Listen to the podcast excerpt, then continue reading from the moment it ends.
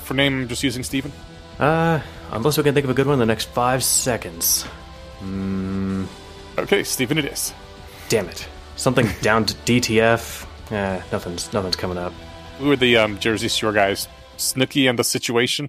Oh my god, The Situation. I think about that guy's name, like, probably once a month. Really? I've never seen the show. Oh, why do you think of his name? Because it's the stupidest thing I've ever heard in my life. Right? Yeah, it is. Hi, I'm The Situation. Uh-huh. Oh, seating reservation for The Situation? It's great. Roll call at, the DMV. The Situation, can you please come to counter 6? Like, it's... I've never seen the show. I've never seen the guy. I heard about it once, and it stuck with me as the silliest thing ever. Mr. T Situation? Right. Well, are we going with Steven, or are we going with The Situation? We're going with Steven, but we're leaving all that in.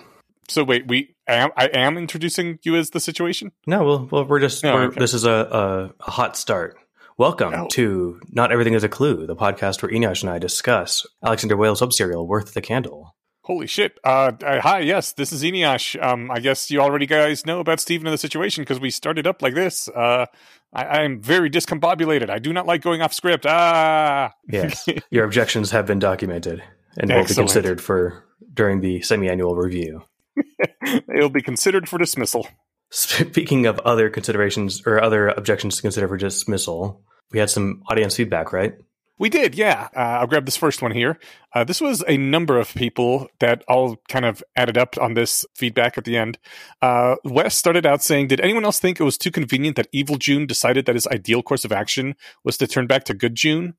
And Gadbibei said, which is a point of suspicion. June comes back having failed to be a successful addict and having reverted himself. But he's suddenly all interested in companion quests and putting points in social. And Keiko Hyam says that, and he has a convenient excuse for Amy to not verify his soul integrity due to having that meme stuck inside him. So are we climbing the ladder of paranoia here, or do we think that maybe Evil June is still sort of driving things here? I like Keiko Hyam's contribution there, in that, like, and we can't even verify stuff. Mm-hmm. Yeah, it's from the outside. It admittedly doesn't look very good. No, but we had the inside view. I mean, this could be Evil June now writing the second half of this book. He's like, no, guys, I'm totally back to normal. I just think it's really important to do companion quests now and burn through these things. Maybe. I feel like I believe what I saw when he was giving us the breakdown. Like, I don't know. I'm sure this happens in some books where, like, the narrator is just straight up lying to you. Mm-hmm. But I don't know how that could be rewarding, because you're sitting there like, I mean, it would be like as rewarding as watching a TV series or a season, hours in, and then like, oh, and it was a dream. None of that happened. And then like they go back to like the regular episodes. Well, that is always extremely unrewarding. But like Fight Club had an unreliable narrator for a lot of it. And that was like, the reveal was just fucking awesome when it happened. Yeah, I suppose you're right. I guess I'm just bracing myself in that the event that this book goes the way of Fight Club, I have to brace myself for a huge letdown. But aww, we'll see. I like where their head's at, though. Well done, everybody. You are properly paranoid. Finally paranoid enough. Oh yeah, Fred. Because I speculated last week about when he unlocked unicorn bone magic, mm-hmm. and I remembered the time when he was like, he tapped it and he felt a mental stat for the first time, and he unlocked all of those. Mm-hmm. And that was like back when Fenn was recovering from blood loss. But apparently level 30 bone perk unlocked the unicorn stuff. And that was happening when he was healing everybody after the soul magic stuff, or the whatever soul poison. Yeah. Oh, so that was Fred If or Fred LF. I'm not sure what character. I think it's LF. So yeah, nice call out there. I think during the mayhem of the attempted massacre, I completely forgot that he unlocked that level. Yeah, that it wasn't until after the whole thing went down. Of course it was. Thanks, DM. The One Butcher pointed out that we were talking about the 3-beat of going it alone with June taking off and leaving the party behind. And we had said that his going it alone when they were at Silence and Scrutiny was a win because things turned out okay and it was kind of a fun adventure. But the one butcher points out they were both losses. The first time, he didn't say Val. Val was a hard counter to Masters and had him outclassed. And June lost Fenn because Fenn broke up with him after that due to the going alone and the things that happened. And he damaged the party dynamics. So so probably not a not a one loss, one win, and then the tiebreaker situation, according to the one butcher. I can see where they're coming from. If I had to make a serious guess, I think that it's like if there'll be a moral on the, like an explicit one in the text about whether going alone or 3-beat, whatever, it's going to be, it's complicated. Mm-hmm. Because I mean, the first one was kind of a win. And depending on how much you want to squint, you can just say, no, look, he did go back and help. He met Palada. And yeah, he damaged party dynamics, but he also, showed everyone who's really boss. And the second one, I mean, he got Spirit, or he unlocked Spirit. He got Raven, a high-level companion. He got access to books from the future. Like, yeah, sure, there was the whole thing where he almost became Voldemort and some people died. But like, I'm just saying, I think that you can make a pros-con list for both. So I think that the real answer is it's complicated. Okay. I think the second one was a massive loss, and the butchers kind of convinced me that the first one probably was as well. But he got Raven and Spirit. I mean, honestly, how many dead muggles is that worth? Like, how many dead muggles did they get to get Kuum Doona? Like dozens, right? Yeah, but we didn't talk with any of those muggles, and they were ugly frog people. That's a good point. Frog people matter less. Yeah. Okay. Then there's Gorky's take. That I read June and Grak's interaction wrong in the Kryn-Kryal, was it, chapter? Kryn-Kryal. I think there's only one K. Okay.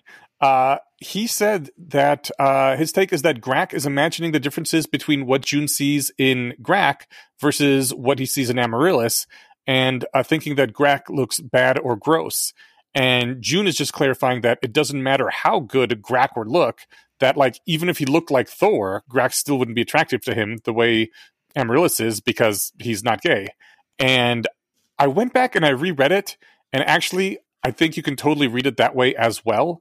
And upon further thinking about it, like even though either way is probably, it can be read either way, I think Gorky's right, because the principle of charity does mean that it's probably more better. God, that's a bad English.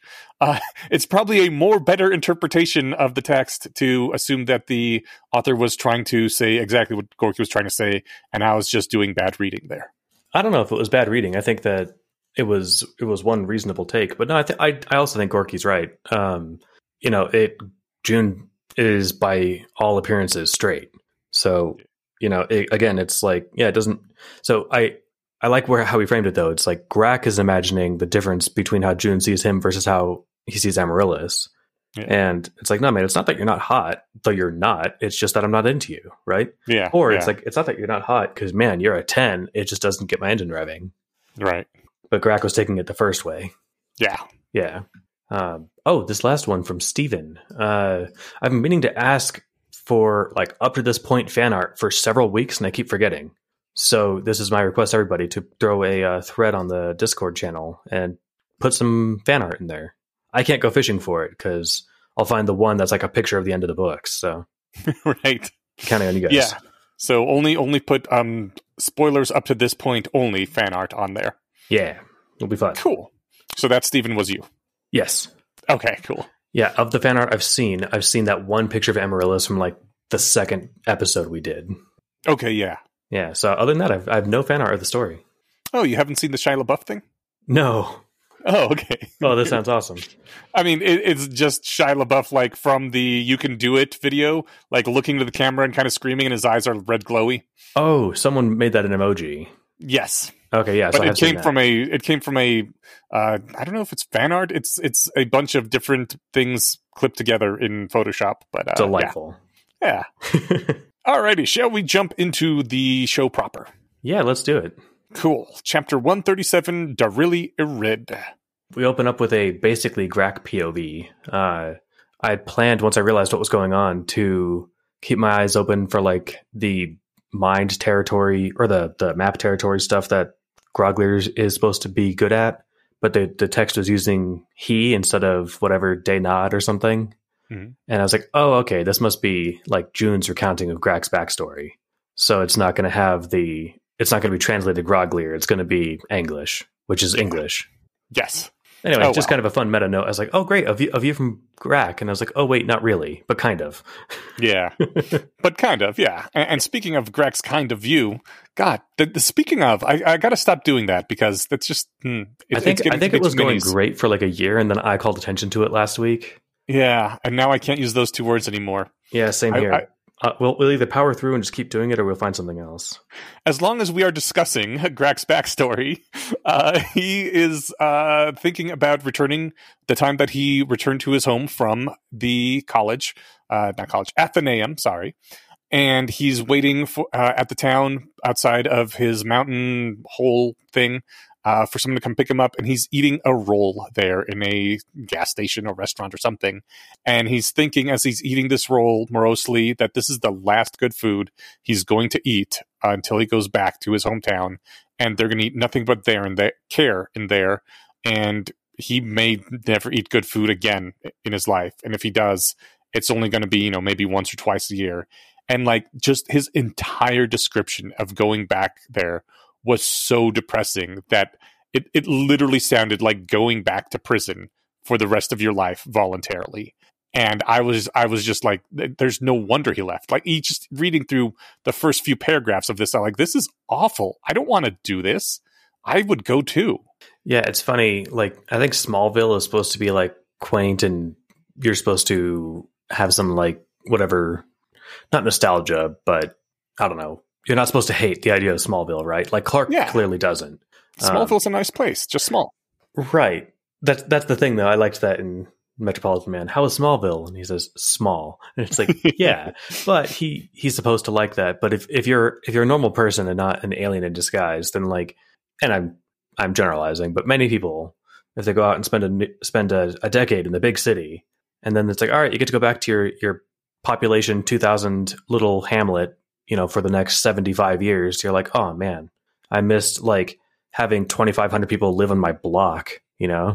Well, there's people that would like that. There's people that would miss it, but at least in Smallville, you still have different kinds of things to eat and more than one type of music or whatever. And here it's just like, you get gruel, you get bland, tasteless gruel for the rest of your life. Which, he could be fine with, but he's grown accustomed to the big cosmopolitan life, and he can't stand the idea of going back to Smallville because this is even smaller than Smallville. Yeah, this is hole in the Mountainville, and it sounds like a drag. Yes, it does. Right. Although we are all getting it from his perspective, maybe someone who loved it there would tell us how great everything is and what a nice sense of community it is that everybody and that you're a clone of everyone else and all that. Yeah, I can imagine Grak in another mood describing that really well. It's just that's not where he's at anymore. He spent a decade away, and I'm not sure how old he actually is. I don't know. He might have left when he was a teenager or in his early 20s or something. I would imagine around the same age that most people in the U.S. go to college, so probably late teens. I wasn't sure if dwarves lived like as long as people or like twice as long or something, or however long their stuff was. But yeah, let's guess that he's about 30, which would have put him about 20 when he left. Basically, what I'm getting at is he spent probably something like the majority of his sapient life in the big city, surrounded by multiculturalism and a variety of stuff. And now he gets to go back to his little hole in the mountain. Yeah. Poor Grak. So in this hole in the mountain, indeed. Yeah. In the hole in the mountain, there's a young dwarf, and this dwarf is on trial because he was on death watch for an older person who was dying of being old, and he fell asleep. And the person died while he was old, and after a half hour, his soul was not bottled, so it went to hell.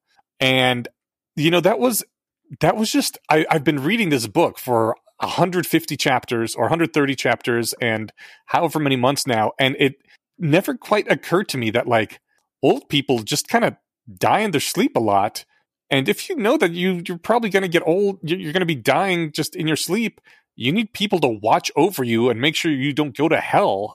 And that is, I mean, it's a logical extension of the premise, but it never quite occurred to me. And I think this is one of the things that I like about Radfic, that it does like take things all the way through and plan out the world with those. And I mean, not just Radfic. Honestly, any good piece of fiction is going to do this kind of thing, but a lot of fiction just isn't that good. And Radfic places like a premium on it. It's if you are trying to write Radfic and you don't do this, you're doing it wrong. Whereas if you're writing normal fiction, you can get away with not doing that and people don't care too much. So it places more emphasis on it. But I just thought that was a really cool detail, and oh boy, that really sucks for both the dead person and the kid. Yeah, I agreed. It was a great world building bit and a huge whoopsie daisy on the young guy's part. Understatement of the year. It's interesting. I can't remember if like the person who was watching was sick or if they were old, but like, you know, how long are you old until you die of being old? Like, it can be years, right? So is it somebody's job to watch you sleep every night for like the last 5 years of your life? I think possible, but having known one old person who died of old age now, apparently if you've seen it happen a few times, like you can tell when they're on the decline and they're in their final weeks or final months. That's true. And you're right.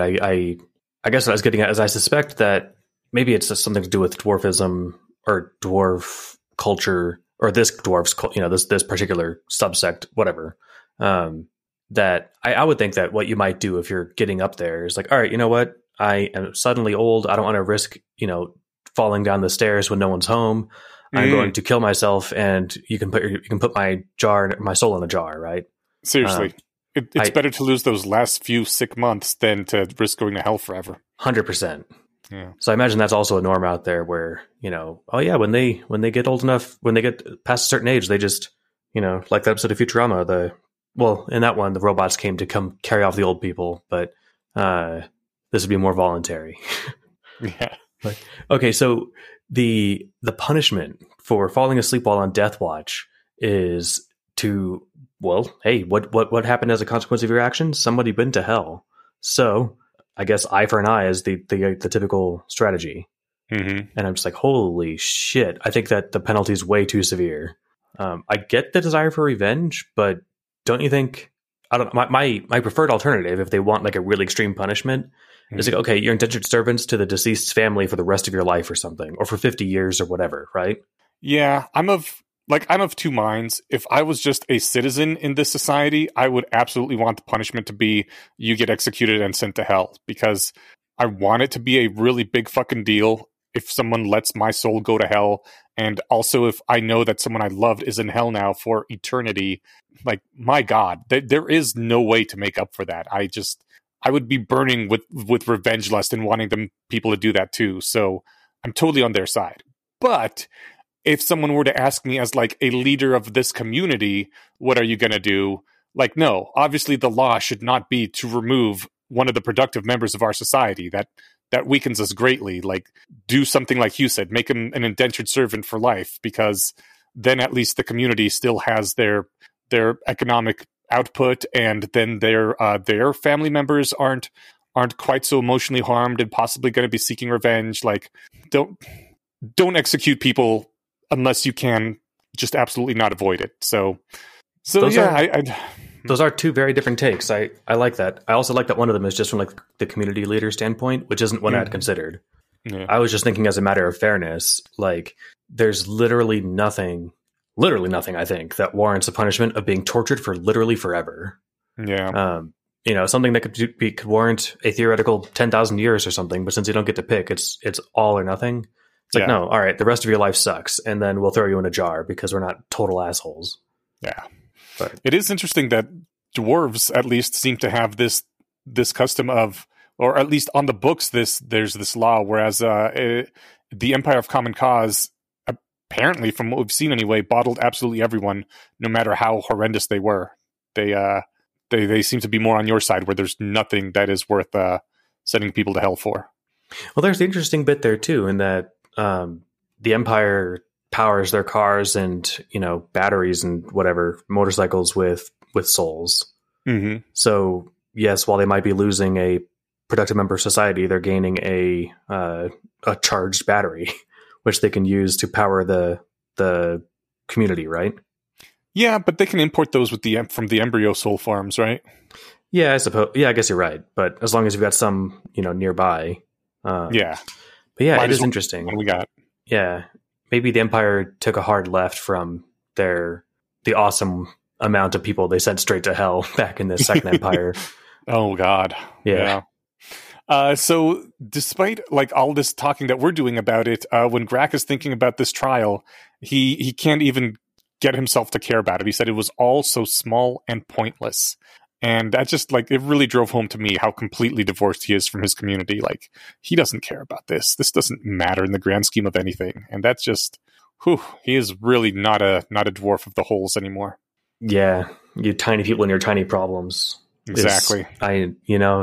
It's tough. You go to the city, you get a bigger perspective, and then suddenly it's you're back to your backbreaking labor in the pits. It's I think I don't like this anymore. Yeah. I just had to pull this out because for whatever reason, if this is June's recollection of Grak's story or whatever point of view this is from, the line, "Dwarves weren't much for pleasantries, preferring a blunt approach to conversation to the point that other cultures might consider it rude." It's yes, we know. We've known for 100 chapters. But I'm glad that, this is kind of, I'm picturing this as, June after his adventure, putting all this book together, and Grak could be consulted on this, or his mental model of Grak could be consulted. And he's this is a standalone kind of excerpt from Grak's life. It needs to be explained in context. And also this is taking place, this is from Grak's POV as he's coming back from 10 years on the surface world. And so maybe this is his reminder that dwarven culture is so different from non-dwarven culture that it sticks out again. And so it was put in here. Yeah, that's a good point, because I can't remember what the full quote was, but it was they're not much for pleasantries. So probably no one asked hey, how was school? They're just dinner's ready or whatever, right? Mm-hmm. Yeah. And it's I've been gone for 10 years, but no one's going to ask how I am. Okay, yeah, that's fine. Yeah. I spent the last 10 years for people to ask how your day was, but fuck me, I guess. Yeah. Yeah. It's okay, I guess, right. Dwarves, that's right. I guess I forgot. Okay. Oh, man. Yeah.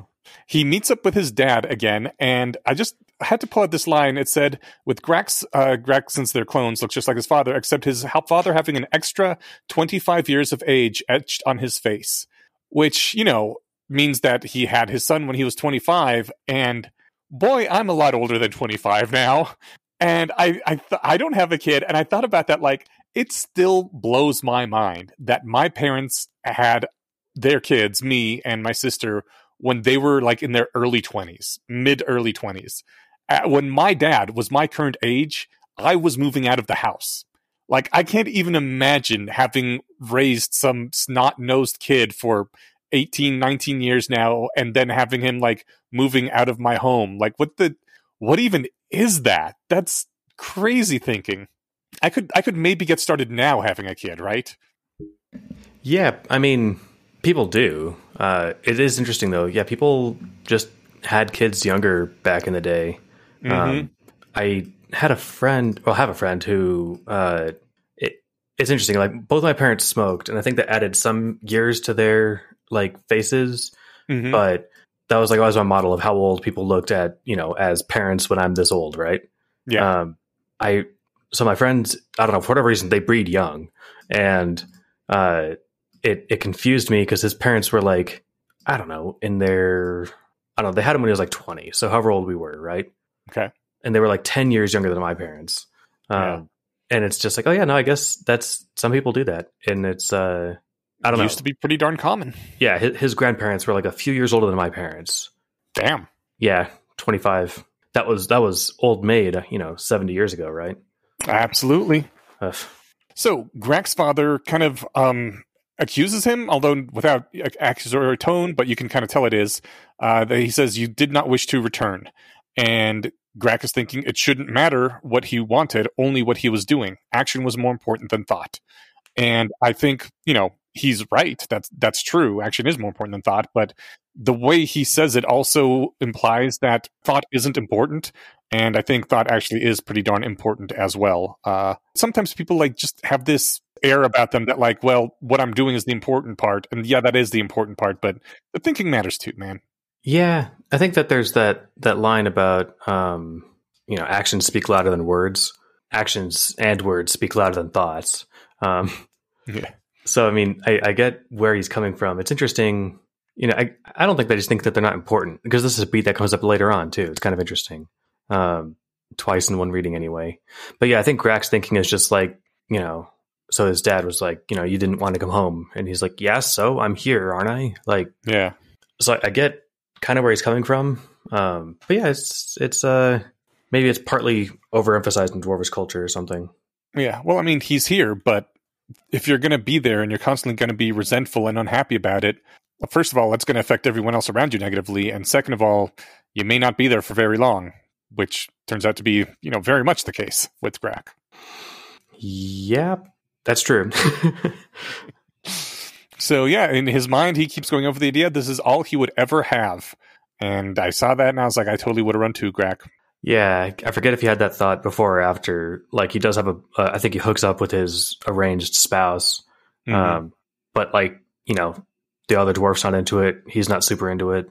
And it's like, okay, yeah, this fucking sucks. And yeah, arranged marriages are a drag. I think Grak got used to the more liberal norms than like Darili Irid. Did I say that right? Darili Irid. Wait, Darili, I don't know, whatever. Dwarf town. Yeah. I give it 2 serious tries, then I can tell the name to go fuck itself. It's translated as Gold Hole, so we can just call it Gold Hole. Perfect. Anyway, the last line of this section was, it was 6 months later, as he was sitting at a cafe in Juna eating breakfast, they learned what had happened. Yeah. And it, you know, because that's its own paragraph. I don't know. It's one of those subtle things with writing that, like, it's a great beat to end that on, and it's tragic and awful and all that, but it hits everything really solidly. Yeah, and it was a really good way to hit that. Yeah, and there's something just about like the banality of his departure that makes it kind of more tragic, or at least more something. So he leaves by sneaking out in the middle of the night, and he grabs one of his trunks and he just takes the elevator and leaves. Like, he doesn't tell anybody. It's not after he, you know, has a shouting match with his dad about, no, this is my future or whatever. He just kind of politely nopes the fuck out of there. And it's, I don't know, if he had left after a big huff, I could see where that'd be more and less room for him to blame himself. You know, because he could convince himself, no, my dad, you know, yelled at me and basically chased me out of there or something, right? Right. But the other thing is that, you know, if he had said, no, fuck this, I'm out, he might have shouted goodbye to some people. Yeah. As it was, he didn't do any of that because there was no, you know, he presumably thought he was going to visit once in a while. Yeah, he was just gone. So that's a drag. That is. Wow. But we cut to the gang currently showing up at Gold Hole. I think they took the spaceship, and they're wearing breathing masks to, like, or whatever, for oxygen. Mm-hmm. Bizarrely, June mentions a few times how he can smell how, like, rank the air is and, like, smell the corpses. I'm like, you should not be able to smell the room that you're trying to not breathe the poison in. Yeah. I was kind of surprised I didn't, you know, kick somebody, or, you know, turn out to be a kick in the, I don't know, turn out to be anything, but maybe the smell was more powerful than the poison. Maybe it wasn't poisonous anymore, but not important. Right. What was important was that Val is here, and June nonchalantly thinks about, like, oh yeah, she's got some devil in her probably to parse what Grak is saying in Groglir. And I just called that out because, as I suspected, the moratorium on not eating devils in front of June is restricted to leisure time at home. This was, I think, the sensible interpretation, and I don't really blame June for not spelling it out in the heat of the moment during the funeral. Mm-hmm. He just said, "Don't wear a, you know, never look at me with the devil in your eyes, or we'll never talk again." Yeah. And I took it to mean, you know, barring the reasonable exceptions such as combat, or, you know, quests. But yeah, not when you're sitting around at home talking with me. You know, then I'm talking. I want to talk with you, not literally Satan. There's a possible reading where he's thinking that, like, you know, unless she is lying and wearing a devil right now, but he doesn't say that. No, and later he does say that if he screws up trying to talk Grak out of his suicidal ideation, then he can lean back on Val. Yeah. So he clearly knows that she. And seems okay with leaning on her skills there. Yeah. That when shit is serious business, the devils can come out again. Totally. And there wasn't much, to dive into on this one. I just, he was thinking about like walking past all the corpses and stuff and thinking about Grak's backstory. And he's like, man, it sucked that this was the way, things shook out. And he's trying to think that sucked just seemed like it was underselling it. Mm-hmm. And I just was like, yeah, man, sometimes things just straight up suck.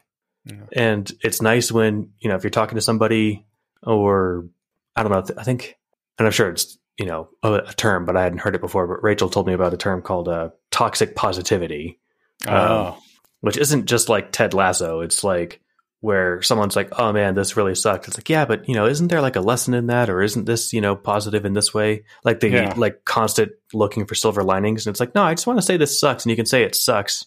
God has a plan. Yeah. Right. Mm.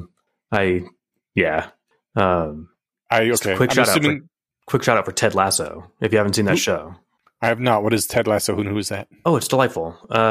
It's TV's first manic pixie dream dad. Neat.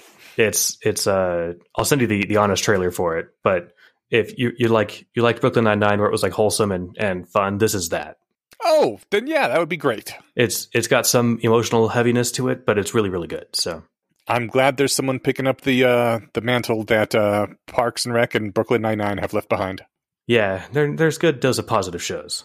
Oh yeah, I was telling my coworkers I was telling my manager of what that I started that show, and he's like, "Oh, nice! I'm doing the opposite. I'm watching Squid Games." And I was like, "Oh yeah, kind of different."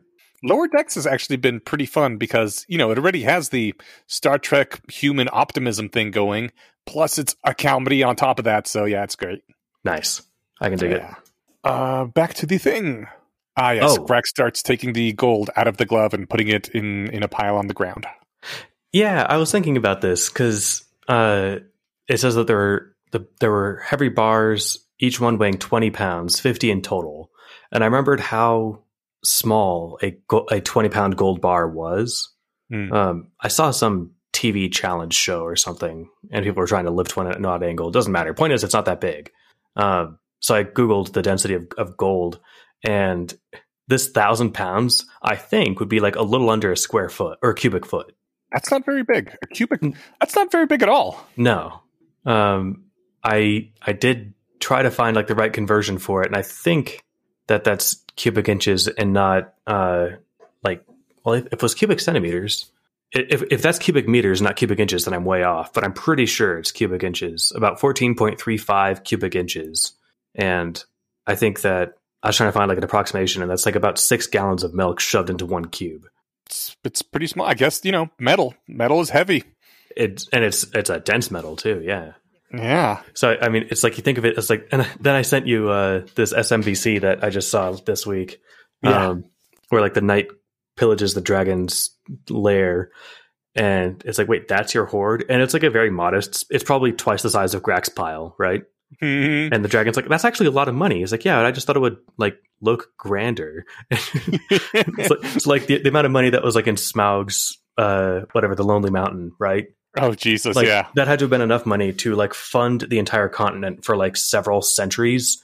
And he's just swimming in it. Yeah. I mean, that may be more gold than there is on Earth, possibly. I don't know. Our gold extracting technology has gotten a lot better, so maybe it has come quite a ways. But the amount of gold in Smaug's hoard is absolutely fucking ridiculous. Yeah. It makes you wonder where he got it all. Yeah, I do know. I do remember hearing that this was back when I was doing my research for the Rome novel, that around the time of the Roman Empire, the entirety of all the gold mined so far in human history would be about 10 cubic feet. So a cube of solid gold, 10 feet per side. So that put it at about 10,000 pounds. I guess so. Yeah, if I'm right hearing that 1,000 pounds is roughly a cubic foot. No, because 10 to a side. Oh, 10 to a side, right. Yeah. That's not 10 cubic feet. That's, I guess, 1,000 cubic feet. Okay, that's huge. I said it wrong. But, Wait, 1,000 cubic feet, that still sounds like too much. You know what? We'll figure it. Someone tell us how much gold weighs later. But yeah, I mean, a cube that's 10 feet to a side is small enough to fit in most people's living rooms. That's true. Yeah, it's funny to think about, right? Yeah. Yeah, this you could. It's smaller than the average car, and like this is the sum of all human gold up until this point in human history. Mm-hmm. But yeah, gold's heavy. Yes, it is. All right, so speaking of heavy stuff, man, ooh. Grak begins his ritual, and he asks everyone except for June to leave. And then when June starts talking about his grandfather in hospice, I was kind of curious what angle he's going to take with it. Yeah, I didn't know. It all felt like he had a plan. It painted a really good scene, even though I couldn't describe I could describe the atmosphere, but I couldn't describe the environment. Like just the horror and the kind of like horrified outrage that I felt for what his grandpa was going through was awful. Oh yeah. No, June's painting a good picture too. I just meant that Alexander is painting a good picture with this scene. Like everyone leaves and June just starts talking. Yeah. Yes. And it's like, okay, he's clearly going somewhere because this is all way more coherent than like off the cuff June. But June thought about this beforehand. Yeah. And so anyway, yeah, his grandfather was dying in hospice and wanted to die, but I guess he either legally wasn't allowed to or his family wouldn't do it or something. And June thought about doing it, but he was like 10. And so he says, I didn't actually do it because I was only 10 years old, but it always stuck with me, this feeling that you should be allowed to die if you really wanted to. Mm-hmm. And so that's at the point I was like, oh, that's where he's taking this conversation.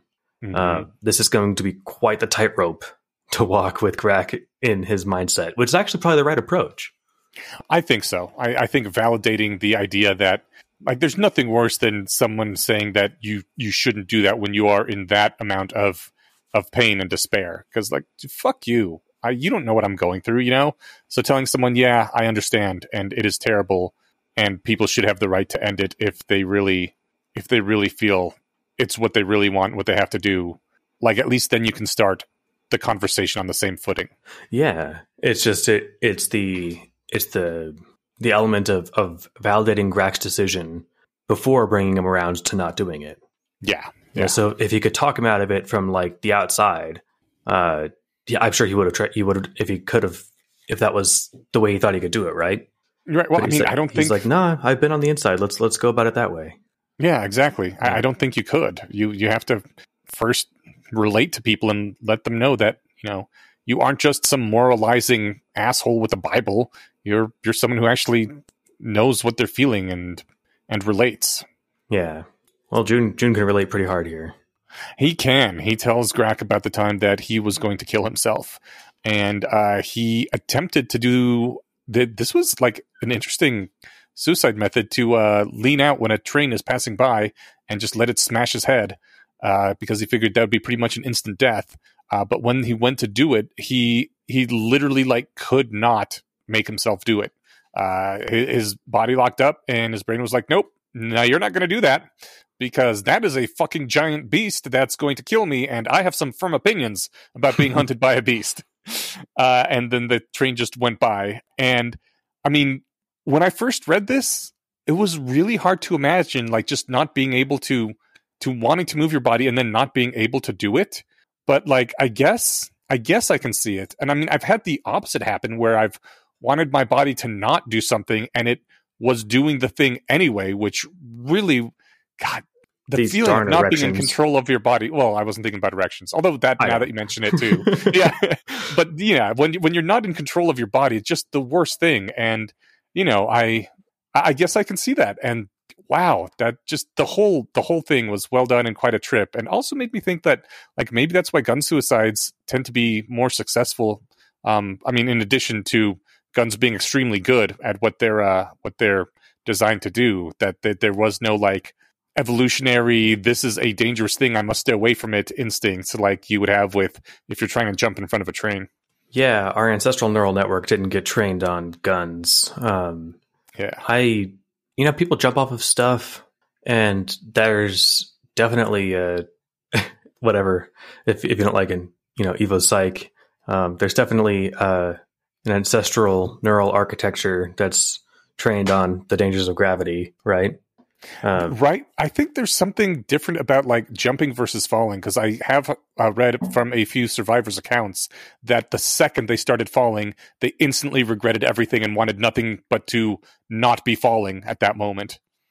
Which I think just that is after reading that, I was like, well, I guess that is not the correct way to go out if you're going to do it then, because you don't want your last few seconds to be like, this was a mistake and I'm an absolute terror kind of moments.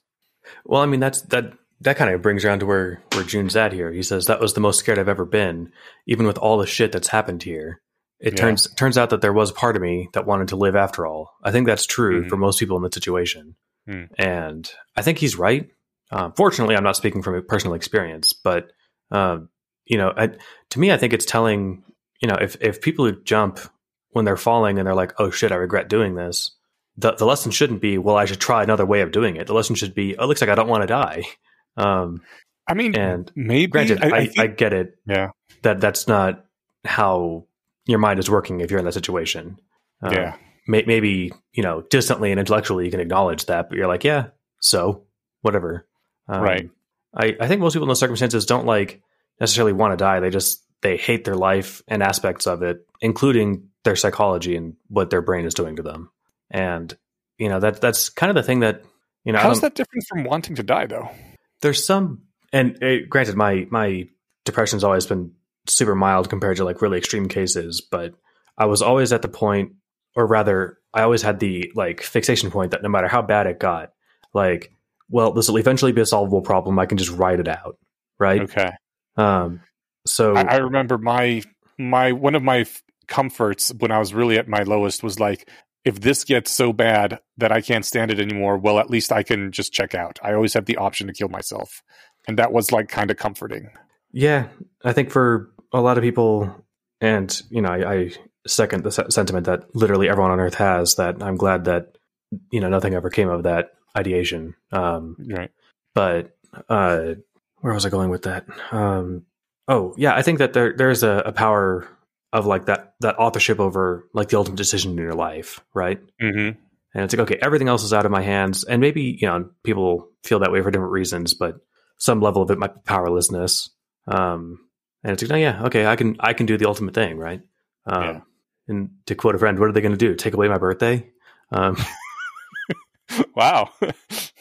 And, it's heavy stuff. I can't remember where I was going with my long thought here. So let's just, let's angle back into it. And so June was basically saying, yeah, it looks like I wanted to live after all. Oh, I guess there was one random thing he mentioned to Amaryllis. And I only bring this up because you mentioned in the notes, why did he spell the difference between ideation, attempts, and something else? Mm-hmm. Well, this is why, because he thought about it a lot. And then he kind of tried when he took the LD50 of whatever poison that he ended up just throwing up. I think that's just legit full on tried. He took 3 times the LD50 and his body was just like, nope, I'm throwing this shit up. Oh no. Yeah. I meant that he kind of tried it with the train. Okay. Which in that I don't know, I'm not belittling his suffering. I wouldn't do that to anybody who's ever, attempted, but what I'm saying is that, it's not like he jumped off a building and survived. Right. So he took some pills that he, had hoped would do the job if the train didn't. And then he couldn't do the train bit. And then he went and sat in front of a police station with a rifle, pointed down his throat for however long. I don't know why he did it at the police station. I guess he didn't want anyone to think that he never elaborates. If I had to guess, he didn't want anyone to be able to say that his family was responsible. That's entirely possible. Make it very apparent that this was a suicide. Maybe also make it so that the person who found his body isn't a loved one. Oh, that's a really good point too. Yeah, smart. Smart of you to think that. I guess smart of him to feel that way. But anyway, sure glad it didn't work out. Yeah, me too. So he gives his backstory, and then again, not quite with making it clear where he's going with this. Grak just kind of starts talking.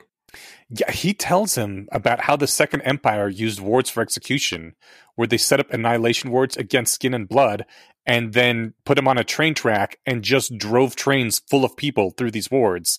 And they were instantly killed going through, these annihilation wards at 60 miles an hour or faster.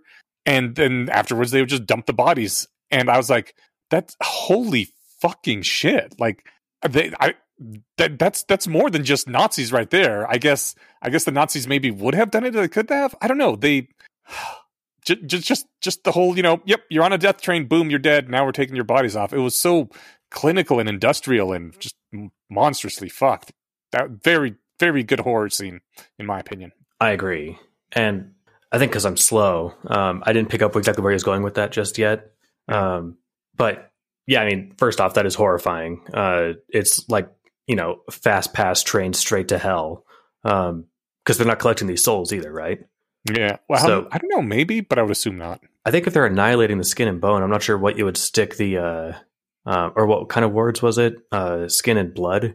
Skin and blood, yeah. I mean, so you just have a skeleton left. I don't know where you'd stick the needle thing to get the soul out. I imagine you still have the rest of the flesh, just not the skin. Ooh, gross. Yeah. Anyway, yeah, maybe they got the souls, maybe they didn't, but yeah, that's fucked. But anyway, so after he tells that, Grak sits down and starts to cry. And I was like, oh, I fucking get it. I'm slow. Yeah. That was his plan. And then he talks about it. Remember when just a few hundred words ago, he was talking about the Death Watch? Because if someone dies in the Death Watch and nobody's around to spike them, their soul goes to hell. Yeah. Well, everybody in Grak's town is in hell because no one was there to spike them, and it's kind of his fault. And like, it didn't click for me until he said, I deserved eternal torture because that's what they got. That like, oh, holy fuck. It's not just that his whole town has died. It's that they're all in hell and being tortured forever. And it's kind of his fault. And like, that just made it even more brutal. I stand by my conviction that literally nothing warrants an eternity of torment. Okay. Like, I'm not saying that in defense of Grak. I'm just saying that in general, because the idea of eternal torture pisses me off. I don't know how someone can square that circle with, you know, somebody, you know, the designer presumably caring about you and your safety and your well-being, right? Yeah. And it's an infuriating idea. Again, I think you'd be hard-pressed to get me to concede to a case where, like, you know, a perfectly smart, loving, whatever parental figure could hit you in a form of punishment. To torture you forever is just way too much. But anyway, so I bring that up because as horrifying as that is and how much I don't like the idea of that sort of retribution, I can't imagine what Grak's going through, because I completely forgot about that angle. Like that whole factor on, oh yeah, not only are they all dead, but they're all going to be tortured forever. And they're all going to remember, I guess, until they lose their minds, that if only Grak hadn't left, right? Oh my God, yeah. And he knows that. Mm-hmm. And so, I mean, man, that would multiply the guilt factor by, I think, infinity. Mm-hmm. So yeah, I get why he feels so bad. I say that, but I can't. On an intellectual level, you get it though. Yeah, my eyes glaze over the number of zeros when I multiply those numbers in my head. Yeah. But yeah, he talks about how he set up the wards and he couldn't walk through it. And then he's like, okay, so I set out to pay a penance and it was supposed to be impossible. I thought I would die along the way. Yeah. And I think either June speculated about this or was it just us? It's hard to say anymore. You know, I don't remember now. Yeah. I know we did at some point. We definitely did, yes. Yeah, when it looked like they were going to make all their money through like business and country stuff, Grak was like, hold on, I want to get paid more. And He only relented when Amaryllis said they'd fight a dragon. Yeah, and then it was like, oh, okay, cool. Oh, yeah. In that case, as long as we're all going to die trying to do this. You son of a bitch, I'm back in. Right. Yeah. But they talk, and June convinces Grak to not give up on life. Keep trying. Build yourself a new life now. And Grak says, okay. Yeah, it's intense. I mean, I don't, you know, luckily none of us have ever gone through what Grak's gone through. Yeah. You know, even if you're responsible for a death, like it's, at least you're not responsible for 2,500 people being tortured forever, but at least until you and your new friend here can kick the gates of hell in. But right. It's, I guess what you do is, you know, you just, okay, yeah, I'll carry that as part of my life and just keep going, right? Mm-hmm. And no, you can't undo that bad, but you can try and put more good into the world, you know? God, that's going to be a lot of good they got to put into the world. I don't think that you can do it, especially since we're literally talking about infinities here. Like, he can't do it with the goal of trying to outweigh the bad that happened. He can just say, I'm going to just try and put more good out, right? Yeah.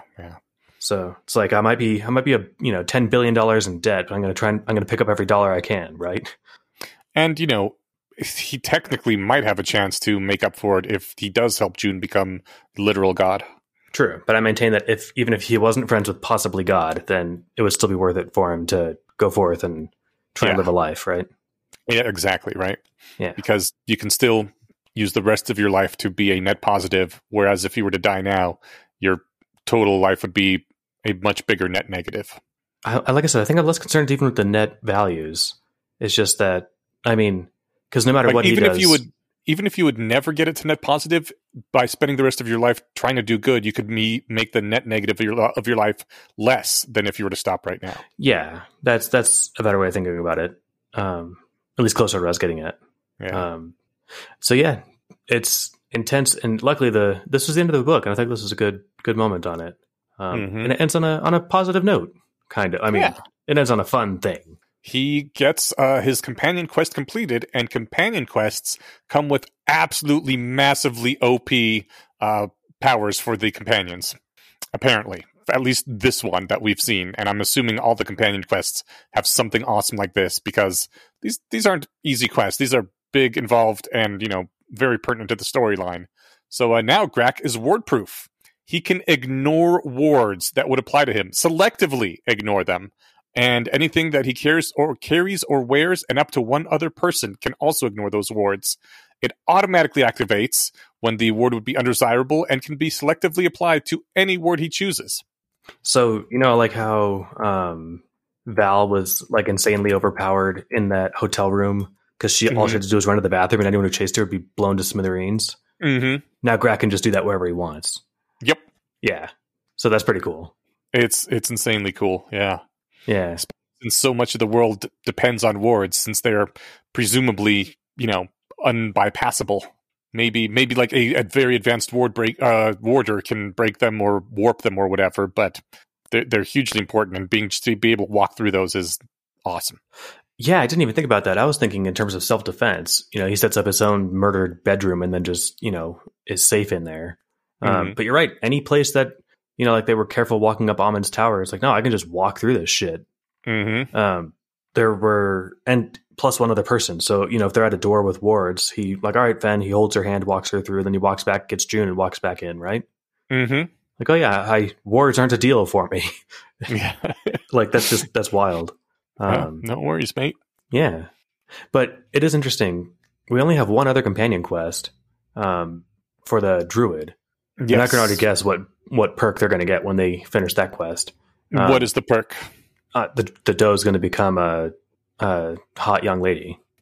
Okay, you know what? I am just leaning into this from now on. He is going to fuck the shit out of that doe.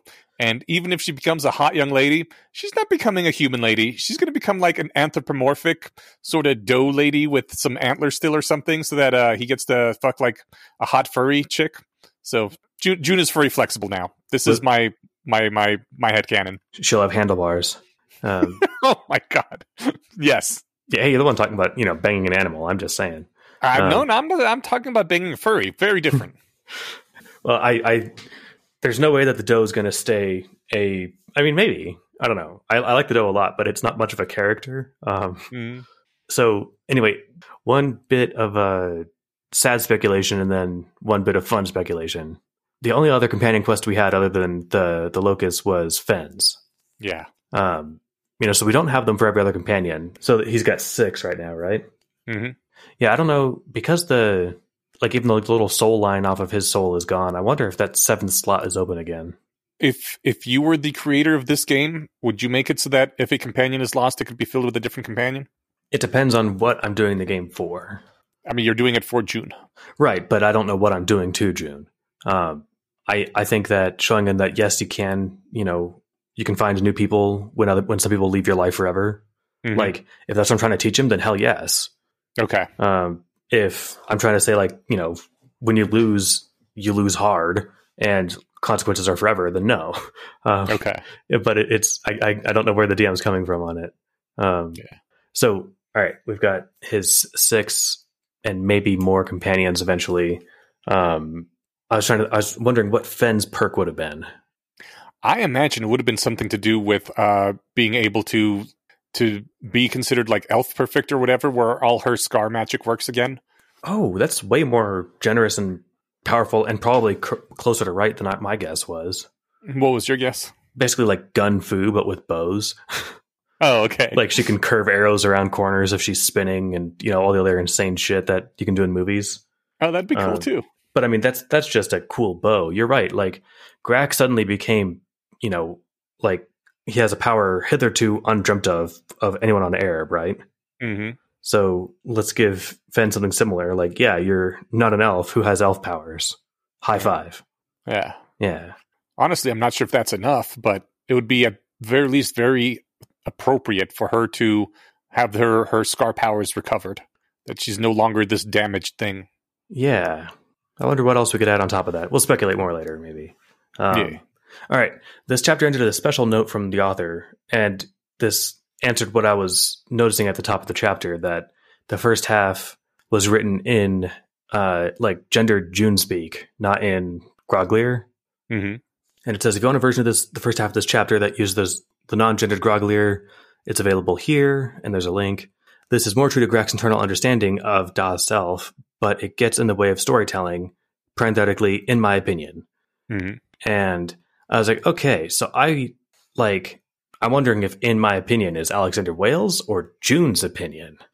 Is this Alexander talking to us or is this June talking to us? Well, having published things on Archive of Our Own before, these things are referred to as author's notes. I know. And yeah, so I read nothing to rationality. Okay. Cool. Also, in that case, I would assume that it's Alexander Wales's notes since it's the author notes. But this is a meta story. Very true. So June could just be talking to us directly like, hey, I thought this made more sense. Yeah. Like I said, it was a fun piece of speculation, not one that I think is at all serious. Okay.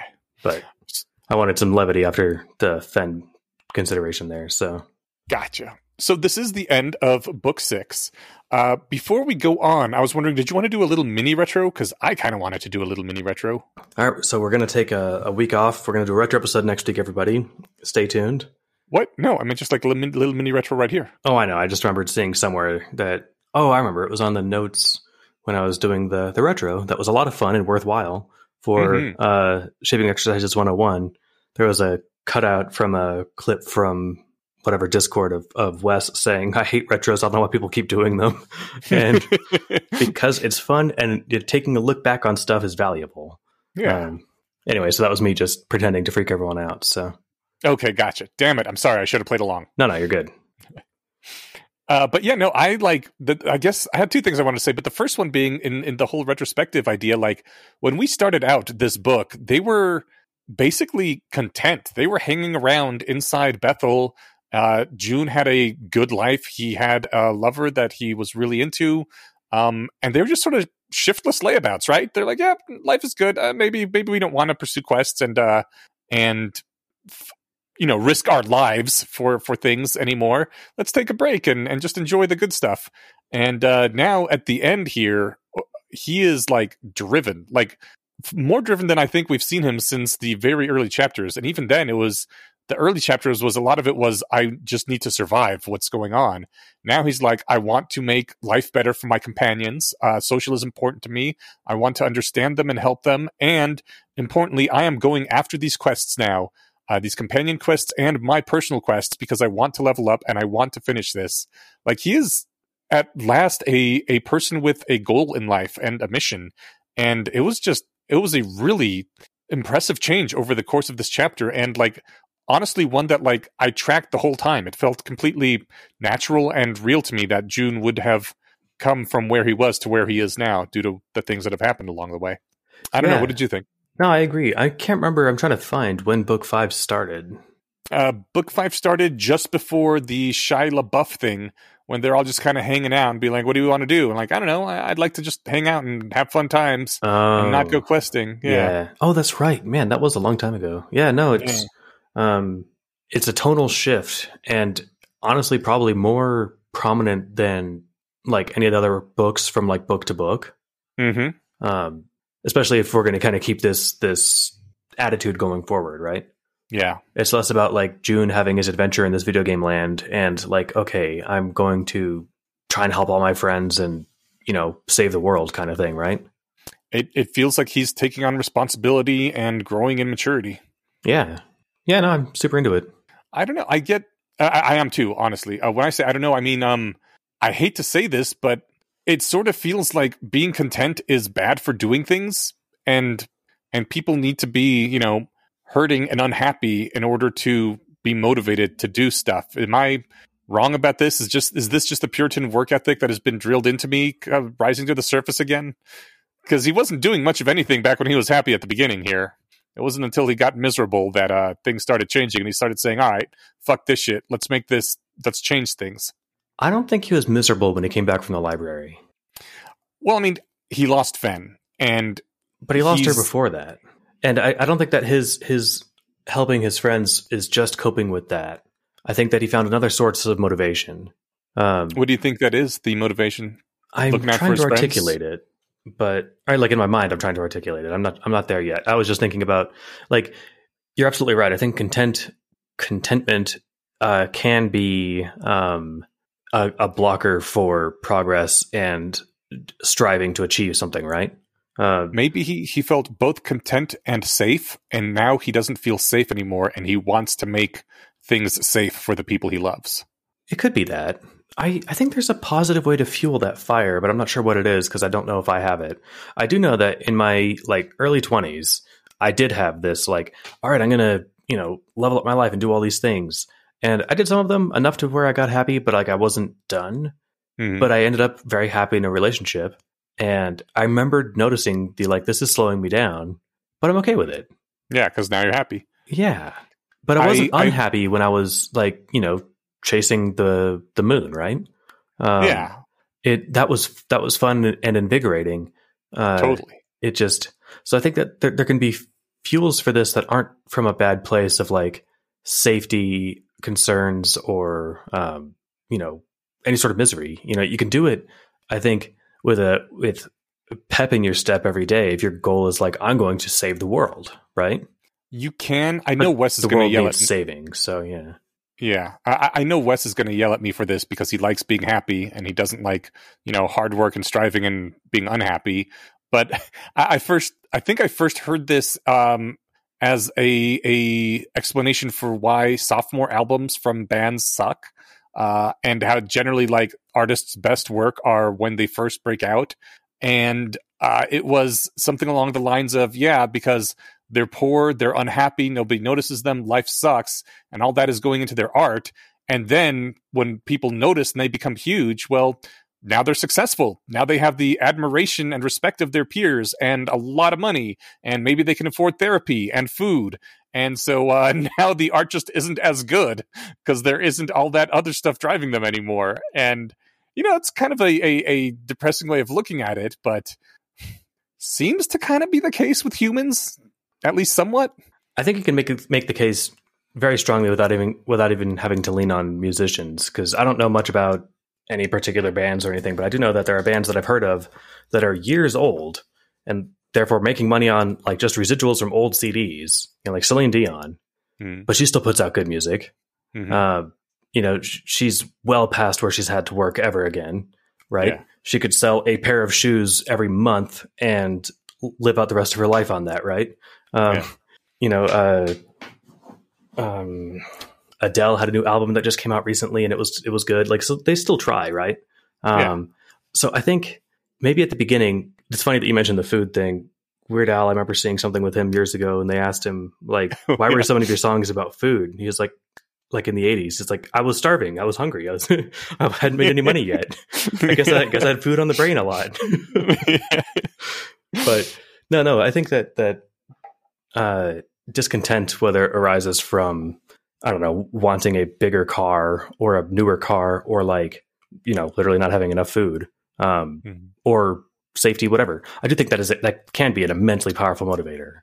And I don't dispute that. I just think that there are also positive ways to find that same fuel. Yeah, I agree. And I think that doesn't seem to be quite as nitro-laced. What was that? It just doesn't seem to be quite as nitro-laced.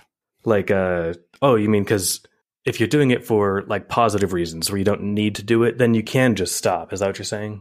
Yeah, you can. Yeah. You can do the George R. R. Martin thing where you're like, you know what? I got so much money. I will write Winds of Winter after the next 10 football seasons. Eventually, maybe, if I feel like it.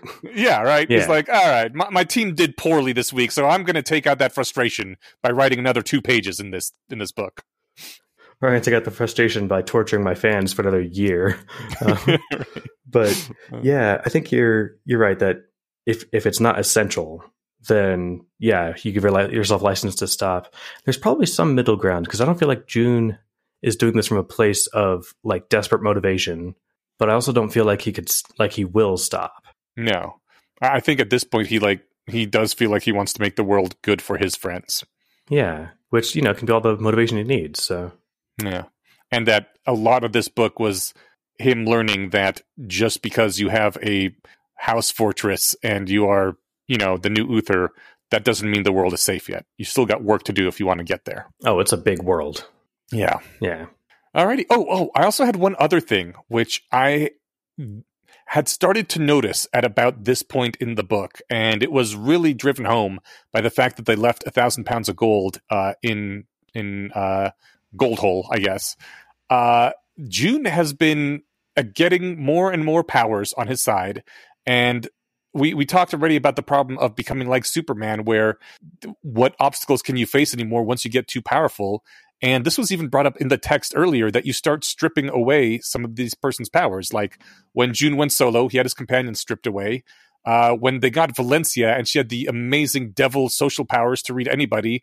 And then Masters, who they came across, was one of the Goron or Elan Gore or something, the people that can perfectly control all their body language and facial features, so she couldn't read them at all. So it took like away her ability to use that awesome power. And like now he has Bethel, who's this amazing fucking murder house, but she has the downside of not wanting to go anywhere. And so he has this amazing weapon that he can't use. But I'm thinking, if shit goes really bad and the world's about to explode, like Bethel's probably going to show up for that. So he has this immense amount of power for a massive final conflict, but that isn't going to be making things along the way trivialized. And then I realized gold mages are Superman, and he now has 1,000 pounds of gold in a location that he knows about that's just sitting there, and like he's not Superman yet, but if they really needed to, I think Grak would be like, you know what, maybe you should get that gold and become Superman. And like I'm getting the feeling we might start seeing more of these. He gets an amazing power, he gets to use it for an arc, and then it is shelved somewhere and he can't use it until it needs to be busted out in the final confrontation or something. I think that's definitely like a trend with like whether it be animes or other stories that just can't decide when they want to end. Mm-hmm. I'm trying to think, you know, like his spirit magic was, you know, immensely powerful. And then that plus his bone healing and the fairies, all that's great. I think it's less about taking away his powers and more just finding like circumstances that are believable where they don't matter. Yeah. Like the soul poison that they got. Right. You know, like, okay, that actually hits me on every level where now I can't just stop it, even with all my cool shit. Right. Mm-hmm. You know, as far as Bethel wanting to come to the final showdown, I'm not sure what the final showdown is going to look like, but I don't think it's going to be a matter of like, we need bigger guns. It might be, but you know, maybe there'll be a showdown, but the final one will be the DM, and that's not going to be a matter of firepower. Okay. I think there was also a mention in the next chapter about how now that she's got the egress, she can fly. Yes. So if she feels you know, she can stay a house, and you know, she doesn't have to stop watching anyone pee or anything. She can keep being a house and travel somewhere. Mm-hmm. So that sounds handy. There was one more. I guess it's just the thing about the skills. I can't think of anything that he's had that like has been shelved where like it doesn't matter anymore. Like I'm looking at his character sheet on Stats for Nerds number 2. Like, well, he can every now and then like sacrifice a lot of skills to bump something up to 100, but it's getting harder and harder to do. So he's going to be very reluctant to rely on it now. Yeah. I just meant that like of the skills on here, you know. Some of them, I guess, we see used, but they don't really do anything. You know, like we don't see them engineer that much stuff. we don't see him at least explicitly invoke his level 20 analysis skills. He hasn't done skin magic in a long time, but it's not because like these powers were taken away from him. It's just that they aren't needed right now. Yeah. But they're still sitting on the back burner. And like the moment that something comes up where like skin magic would be the solution, there'll be some workaround where it's like, oh, but it doesn't work on this kind of thing. Right. Mm-hmm. So those are cool to keep him on his toes, but like not meaning that, I guess what I'm thinking of is like the failure mode of this is like Inuyasha. Yeah. Which I think I probably watched 70 episodes of. I'm not sure how many there were, but every season was like the same, where they would go get to the bad guy and then he would go behind like some wall and he would swing his sword at it and it wouldn't work because there was some magic on the wall. So then the next season he'd go off, get stronger, go break through that wall. And then the exact same thing. The guy would take a step back and be behind another wall. And it was probably more than a wall and more than a step, but it was that same thing. Okay. And it was like 5 or 6 times like, oh, this is just the show. Forget it. I'm out. So that's the annoying way where it's like, aha, you're not quite strong enough. Your powers are for naught, right? That this isn't being done quite that way. Yeah. I think you might have been watching the show for the wrong reasons. From what I heard, it was mostly a romance. I was definitely watching it for the wrong reasons. I mean, I was okay. I was pre-romance. Okay. And if it was, it didn't do it very well, I don't think. It did that thing where it's like, I'm sure there are animes that do it great, but most of them, you know, if the woman can do anything, it's like it completely pales in comparison to the guy. Mm-hmm. You know, he's a self-sufficient, you know, amazing badass, and she's mm-hmm. lucky to be able to help if she can. And right. I hate that shit. Okay. Yeah, I get that's the norms of that medium of storytelling is just not my style. Okay. I'm not saying they have to be equals in every regard, but sorry, I'll stop interrupting. No. I completely agree with you. I just think you're explicitly not the target audience. The target audience was teenage girls. Oh yeah, I was definitely not that then. Yeah. Okay, yeah, that checks out. As far as Gold Mage, I'm trying to think of if I think he'll do that. I don't know. I think that when he threw his character sheet together last time, because the one I'm looking at, some of it's still grayed out, but we got to see him rebuild it. Remember when he's respecking? Oh, yeah. And I don't think he put gold magic on there. So, granted, I don't think that means that he can't learn it. It just means that he won't get to cheat. Yeah, I don't know. And I forget what the sacrifice needed to be, but presumably 1,000 pounds will get you through plenty of decades of being a gold mage. And it's not like he couldn't go get more when he's a gold mage too, you know? Do we remember how much gold Amin had? It was 500 pounds, right? Yes. Yeah, because I was going to say it had to be well under 1,000, right? Yeah. Oh, no, wait. 500 is Grak's share. Maybe it was 1,000 pounds. Okay. Yeah. But, you know, Amin was also an advanced gold mage. That's true, yeah. The biggest in the city. And this isn't all of their gold either. And that's assuming they don't want to go get any more. Right. Yeah. Anyway, yeah. I don't know if gold magic's on the table or not, but something, you know, he's going to keep finding cool new shit to do, and I'm excited about it, so. Mm-hmm. All right. Let's go on to Chapter 138, Stats for Nerds. All right. Yeah, we can't go on to do more awesome cool shit until we look back at the cool shit he's done and the things he has to look forward to. Oh, yeah. So we get the character sheet and then we get a look at his quests again. And I had a couple of quick notes on some of these. Mm-hmm. One was Guardian of the Underworld, a machine of vast intellect funneled into the body of a broken man. The people of Aerb have yet to pass his tests, but perhaps someone of a different world where has the wherewithal to be allowed within his inner sanctum. And I was thinking, I'm sure the story called Uther Broken a few times too, but we've been talking about it in that way. Mm-hmm. I'm like, this better not be talking about Uther, like funneled into the body of a broken man. That would be badass. When the first thing I thought when I read this was like, oh, like this is the Emperor in Warhammer 40K, although not quite. It's sort of like it's got similarities. I don't think that's what it's actually modeled off of. I was thinking like, was this modeled off of maybe an AI like from I Have No Mouth or I'm a Scream? Like, no, not quite that either. So I'm not sure exactly if this is a reference to something, what it is, but it's adjacent to a lot of things. And I thought this was just like really fucking cool. And if Uther was part of it, that would be even fucking cooler. Yeah. When it says the body of a broken man, I'm getting more like less of like an emotionally battered, you know, and worn down man and more of like a broken body. Mm-hmm. And so, to me, it made me think of Mr. House from Fallout New Vegas. Okay, yes. But, you know, we're not I just the language jumped out at me. Yeah. Next one, Finger of the Sun. When the elves broke Celestar, there were a small few who continued on with their research. The product of their effort brought nothing but pain. It's not clear to me actually what the quest is there. Did I grab the whole thing, or did I just... I think that's the whole thing. Okay, so there's some sad elves, so that's a quest. But more importantly, these are the ones who probably shot the skybeam at Aerb. I believe so. But that also makes the Finger of the Sun thing sound right, because like a finger of energy coming down to scour the earth. Yeah. Sun go poke. And yeah. Oh, it's one of the 13, it's one of the Slayer of Horrors. Ah, okay. Okay. All right. Last one on these quests anyway. No, one more after that. Okay. Gone to Seed. There's a place on Aerb considered worse than the first 4,000 hells, and yada yada yada. Felseed sucks. So what I was curious about is how we know that whatever his flesh palace is worse than the first 4,000 hells. Can't the infernoscopes only see into like level 3,000 something or 5,000? Maybe they're saying it's worse than the hells that we can see too. Yeah, that might be it. But then it kind of makes you wonder, like, how do we know that like the bottom half of the hells or whatever ones they can't see aren't just like amazing utopias?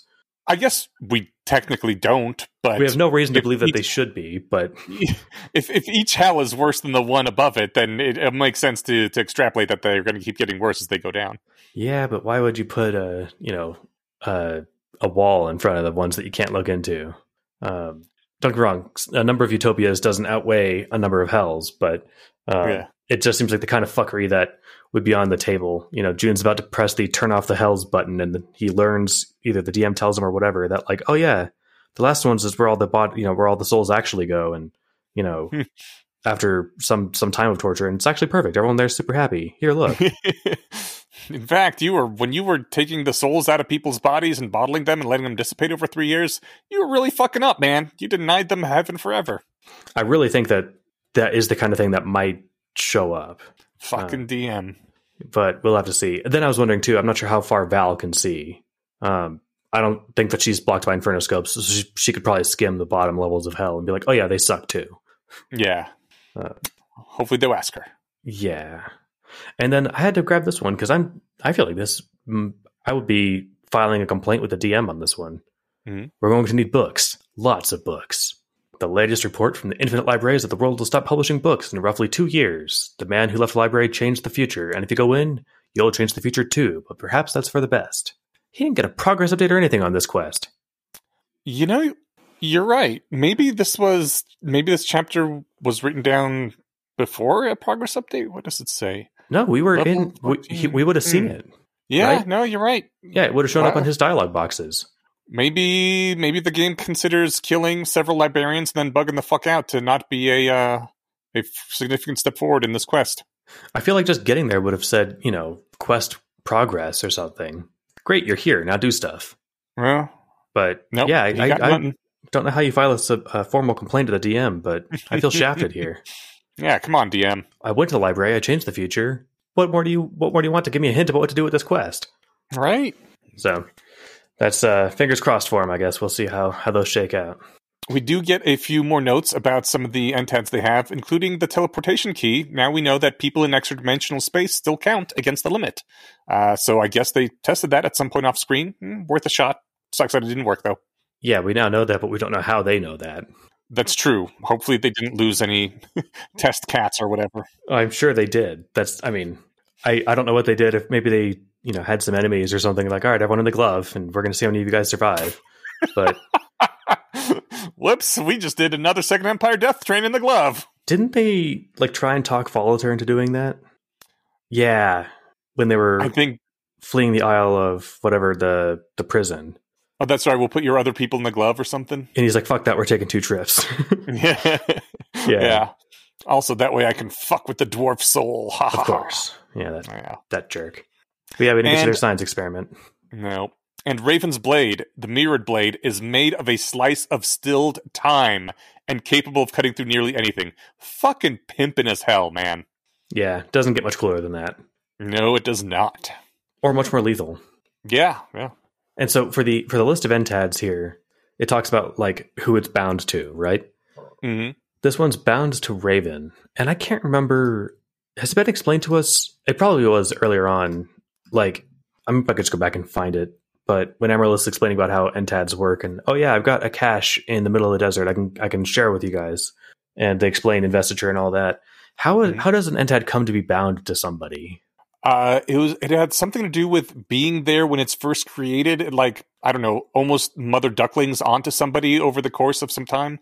That's why Uther wanted to be like there immediately as soon as Kuum Doona was done being constructed, so that it could get bound to him over the course of a couple weeks or however long it takes. Yeah, I guess that makes sense. It feels like being there for long enough, you know. I mean, I guess I can't think of another way to do it that is fair, but that just sounds so happenstance. But of course, you know, this world is a written story, so nothing's happenstance. Wasn't that also one of the reasons they mothballed Kuum Doona instead of letting other people live in them? That, like, if they lived in them for long enough, it might get unbound to the Pendraigs or something? That doesn't ring a bell. I think they mothballed it because it kept killing everybody. That was probably it. But... yeah. It's not impossible. It might explain too, Amin had a cache of other people's NTADs, in his vault, but really you can just trade those back to them for gold. Yeah. Which is his real goals. So, all right. Yeah. But I was going to say, speaking of the story being a written story and nothing being a coincidence, Raven's whatever glove that holds books holds precisely 32,768 books. Mm-hmm. I was like, that number looks familiar. And that's exactly 4 kilobytes. Perfect. Or the number of bytes in 4 kilobytes. Okay. And I'm like, okay, yeah, so four? The number of bits in 4 kilobytes? Right. Bits in 4 kilobytes. It makes perfect sense that it would be some kind of computer important number. Yeah, but now I'm curious how I got to 30 kilo. I did the math. So whatever, my notes here don't explain it, but I had that. Anyway, yes. Coincidence? I think not. No, definitely not.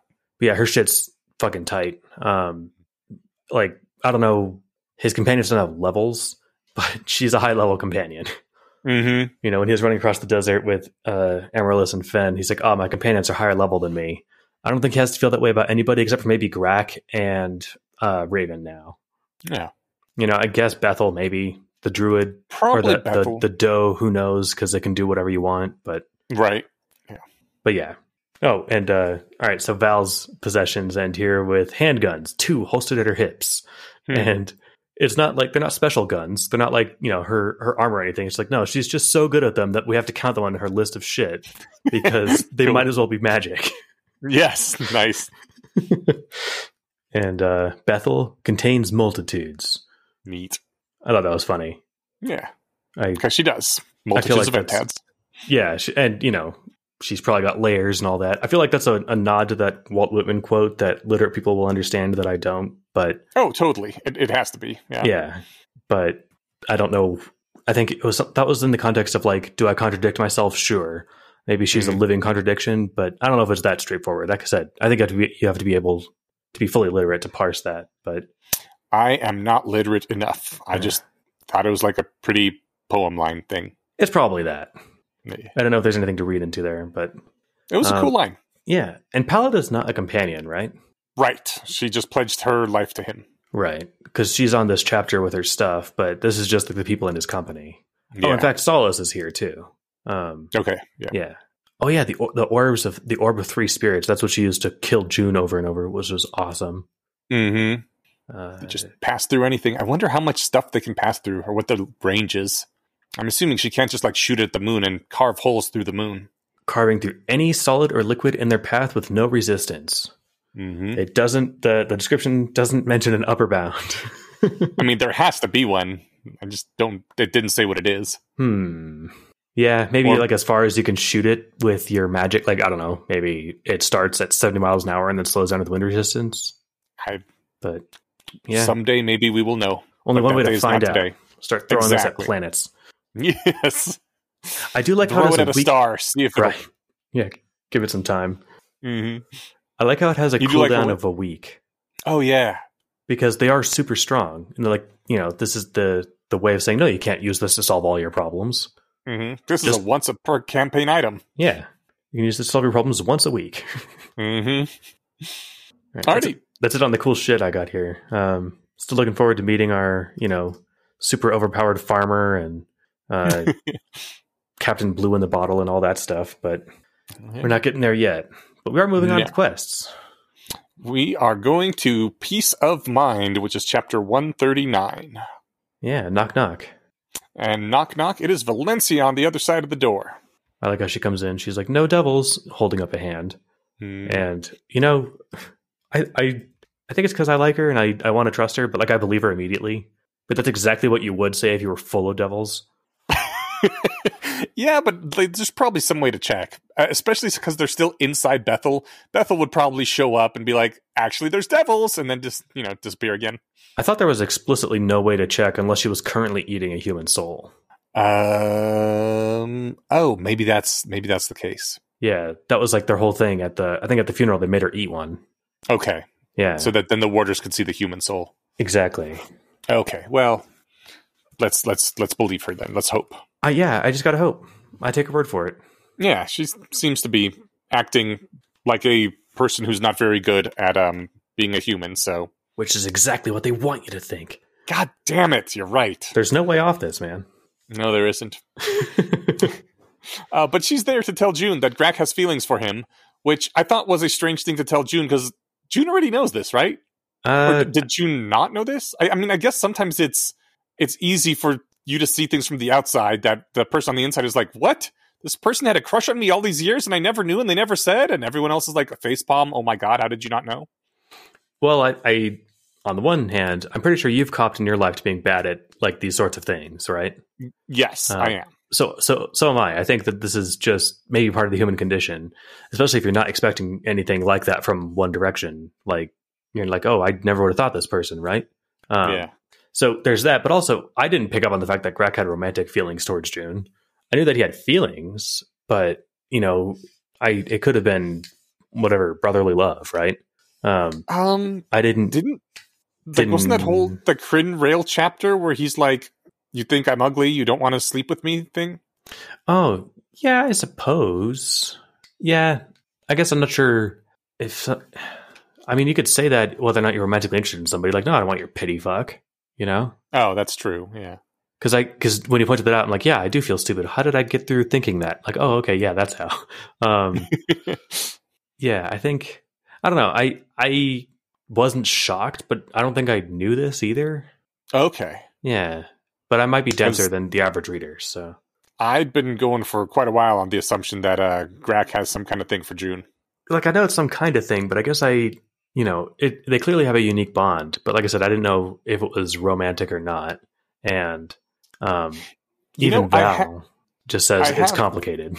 Yeah, okay, that's fair enough. I have specifically, you know, in my life had weird conflicts with people where like they have, you know, you like someone as a friend, not as a romantic person or kind of question. And I'm like, I don't see how there's a difference. Like, I just like people or not like people, and maybe I'm attracted to them sexually or not, but like, I don't have a different ladder of romantic liking and friend liking of people, and I guess others do, so maybe this is part of my blindness, where I'm just like, yeah, if you like someone enough, you could love them in that sense, but I guess other people don't have that. I think there's an easy-ish way to illustrate this point, but it depends on like your relationship with your siblings. Okay. If you like any of your siblings, you probably can look at that like and be like, oh yeah, there's no romance in that. Right. I'm not sexually attracted to any of my siblings. Right. No, I mean, I wasn't trying to make any insinuations. I guess I just mean like... No, it's okay. I'm not insulted or anything. Yeah. So you look at that like, and you're like, or that kind of care, that love or whatever, and you're like, oh yeah, there's no romance in there. Then you look at it for... your romantic partner, and you're like, oh yeah, that has another component that this one doesn't have. I see it now. The other component is I also want to fuck my romantic partner. Oh, so fuck and romance are the same thing. Well, I mean, no, not necessarily, but like I can like feel very strong emotions for people that I do and don't want to fuck on the same level of emotions. Like the emotions are more or less the same. Regardless of whether I have the sexual attraction.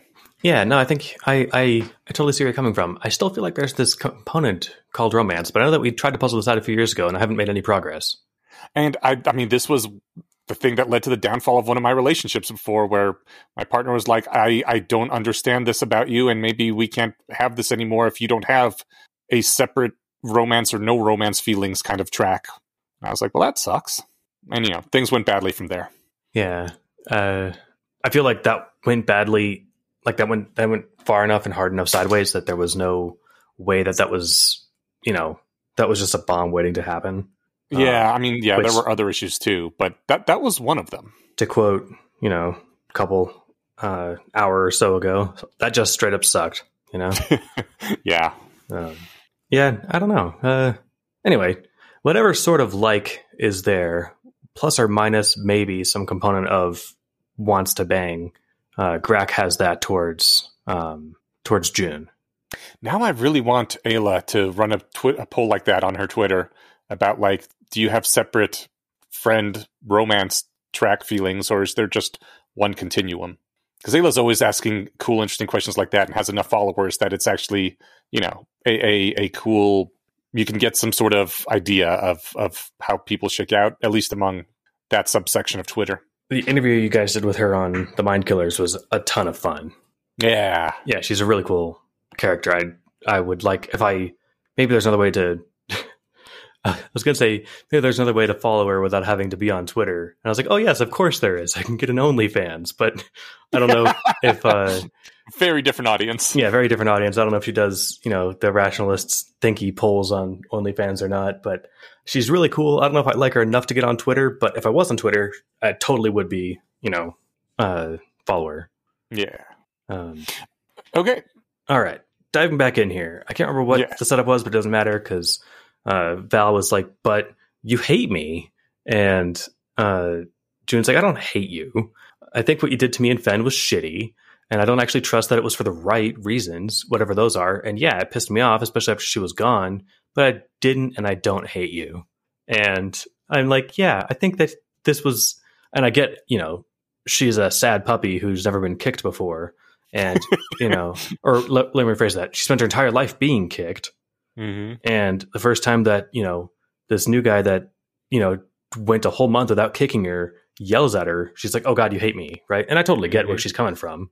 But he's like, no, you kind of, you know, meddled in my love life and it led to catastrophe.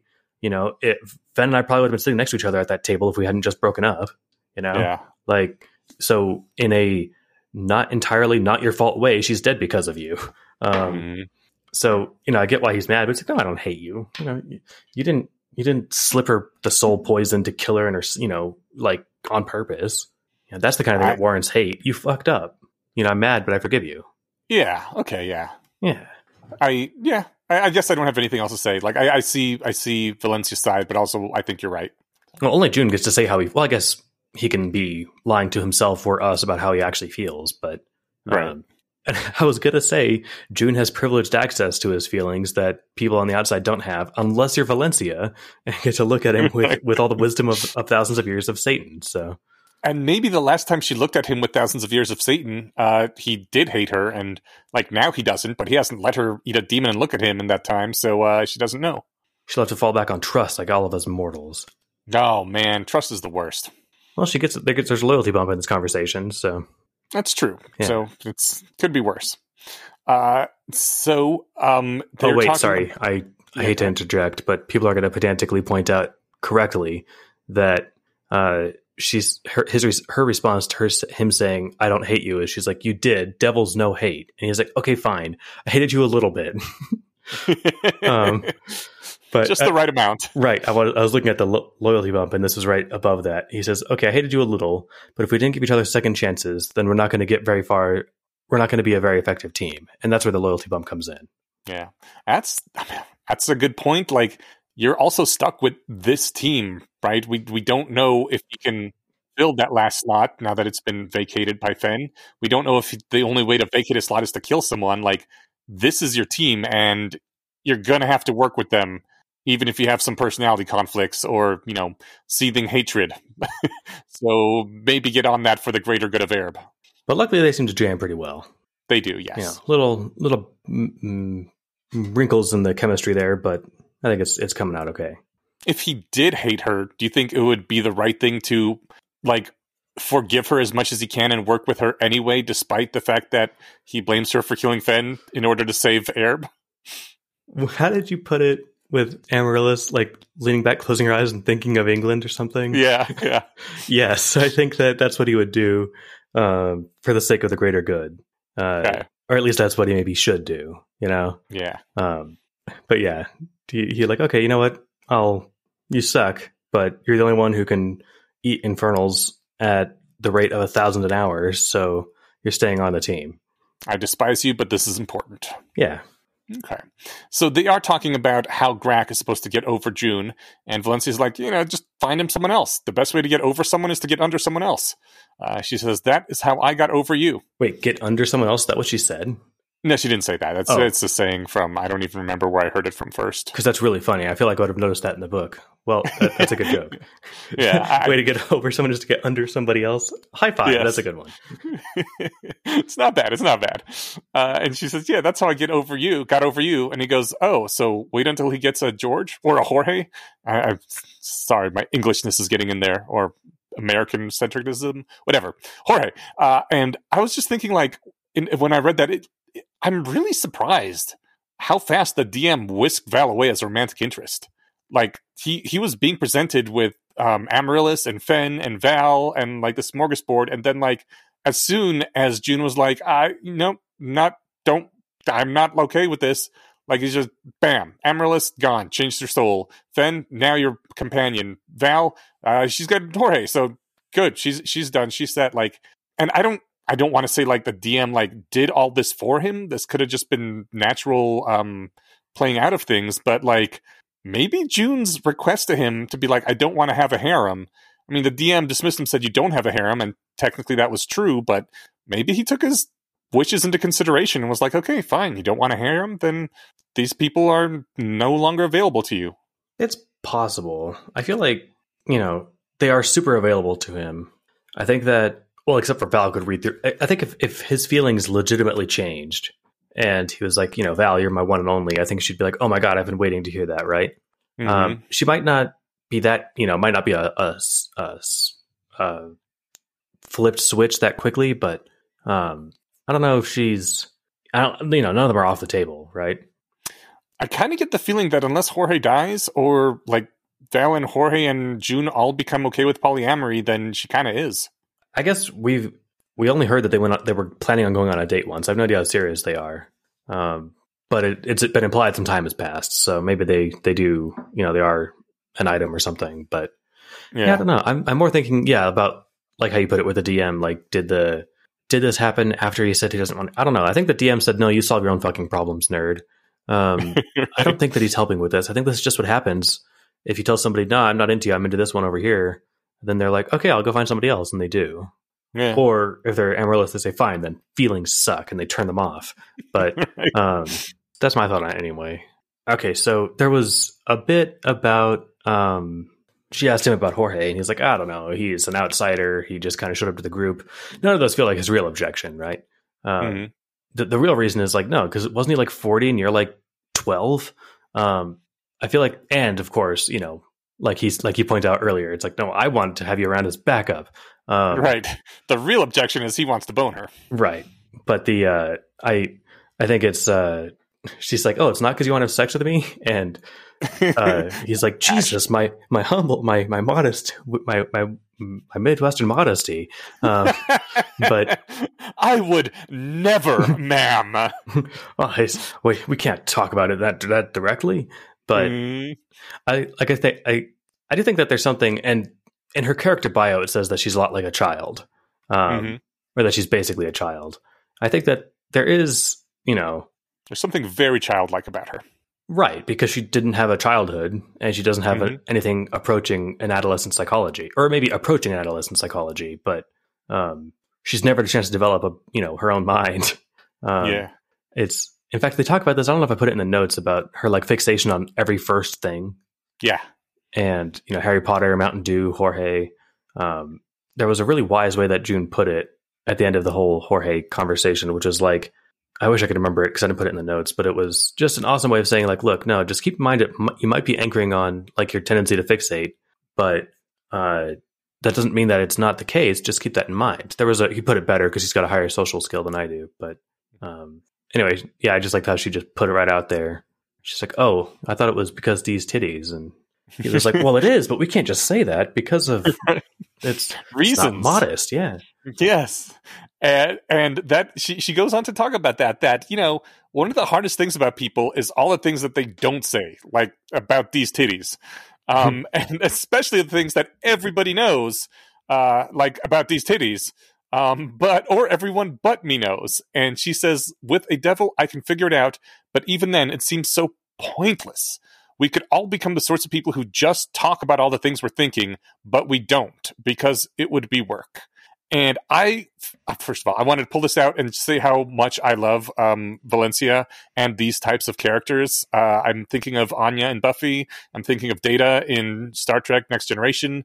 Like these sorts of people who, I mean, I kind of want to say childlike, but it's not even childlike. It's just the naivety of taking people at their word and believing that they aren't constantly playing stupid, emotional bullshit games and can just be trusted to be normal people, or not normal people, because this is what normal people do, to trusted to be nerdy autistic people. And you can't actually trust that. And it's really fucking frustrating, but I really sympathize with these characters and I always love seeing them. And like, not only do I like seeing that about Val, but like with Val, she kind of seems like an autism wish fulfillment kind of character when I think about it, because she has all those things that those characters have where you can't quite make sense of all the crazy social bullshit signaling stuff, and it just feels so absolutely pointless. But she's got the superpowers where she can totally see all of it when she wants to, and she can understand all that neurotypical stuff when she needs to. And so like she has this cool ass power, but you know, even though she can see it, she still thinks it's BS. And I really like Val. Rock on for her. Yeah, I like, I mean, I sympathize with her pointing out that, like, look, a lot of what, you know, you humans do is weird and pointless. But, like, that's, you know, like you mentioned, like, Data, and I'm familiar with Data. I don't know if that was that version of Spock or something similar, but, like, yeah, he was TNG Spock. Perfect, yeah. So it's just, like, you know, the ones of, like, I can't human well enough to relate to you, but I can do all the other parts, and those parts are important, and they work just fine on their own. I'm not saying that there's a useful place for like this bullshit pussyfooting around for half of your conversation, but because I also have no patience for that. But I don't know, you know, oh yeah, you guys could just not do that, but it would be work. And it's like, yeah, it would be a lot of work to overcome, you know, our entire like upbringing / possibly some, you know, literally genetic components involving, you know, signaling and deceptions and that sort of thing. Right. So yes, it's work, but it, you know, we don't get to just eat a devil and put in 3,000 years worth of work in 5 seconds, you know? Yeah. That said, it's worth putting in some work. Cause I do this in my life. It's great. Like I could be on the phone, like with my mom and just tell her like, look, you know, I can't talk about this anymore. It's exhausting. Like, you know, but like in a nice way, because we're at a level where we can, and I bring up my mom, like as a particular example, cause usually it's not how parent-child dynamics work. Right. Yeah. The older you get, the more they can work like that. Totally. And I gotta say also, like the more practice you have, the older you get, the easier it is to interface with all this kind of stuff. Totally. But also, you know, you can cultivate social circles where this stuff comes in less and less. Like, you know, if you and I are talking about something serious, I can trust that like you're actually saying what you mean, and you know, you're not gonna be, I don't know, delivering some bullshit, you know, couched in truth or something like that, right? Anyway, that's basically my whole thought on it. I have the same sort of impatience for it. There was a funny line here where, okay, so because I brought this up like 3 times in the book, Val says, well, I didn't want to tiptoe around it, and she crosses her arms in front of her chest. Yes. I feel like I can't be the only one who thinks that when it specifies that it's in front of someone's chest, we're meant to think of their breasts. If someone can find me an example of anywhere in the story where a man crosses his arms in front of his chest and not somewhere else, because where else could you possibly cross them? Then I'll retract my statement and admit that I'm just a pervert. But I'm pretty sure that that is a very cool testable hypothesis. And like, I never thought of it in a sexual way, but maybe you're right. Like, if we can't find any instance of a man crossing his arms in front of his chest, then that does seem to me that there is some specific, yeah, calling out of the chest area that it. It seems to come up every time, like, that the chest area is on the participants on their minds. So that's... Oh, because they were just talking about sex. Right. And, like, other times he'd be talking about Amaryllis and, like, think about how pretty she is, and then she crosses her arms in front of her chest. And, like, it never calls out, but, I feel like it's nodding towards that. Yeah. And I only brought this up because I remember last time I got pushback on that, and I'm like, okay, no, I think I'm right, but we can check this. I mean, I do believe I pushed back for the reason I just stated, but this is definitely a possibility, and I could be wrong. Now, it could just be that only Alexander Wales does it, and it's only in this story. In fact, now that I think about it, it strikes me as distinctly plausible that Superman crossed his arms in front of his chest before, but I'll have to double check. But maybe it's just this story. Maybe I'm wrong. In which case, I'll say on the air that I'm a boob obsessed pervert. But I don't think being boob obsessed makes you a pervert. It just makes you a male with a sex drive. Well, I'm glad you mentioned that, because June says, "Well, it's just people." I guess I should specify. Yeah, what we're saying. I guess sorry. I should specify straight or bi male with a sex drive. Sure, but I'm glad you mentioned that, because June says, "Look, it's just people. People are hard, really hard, sometimes, or even most of the time."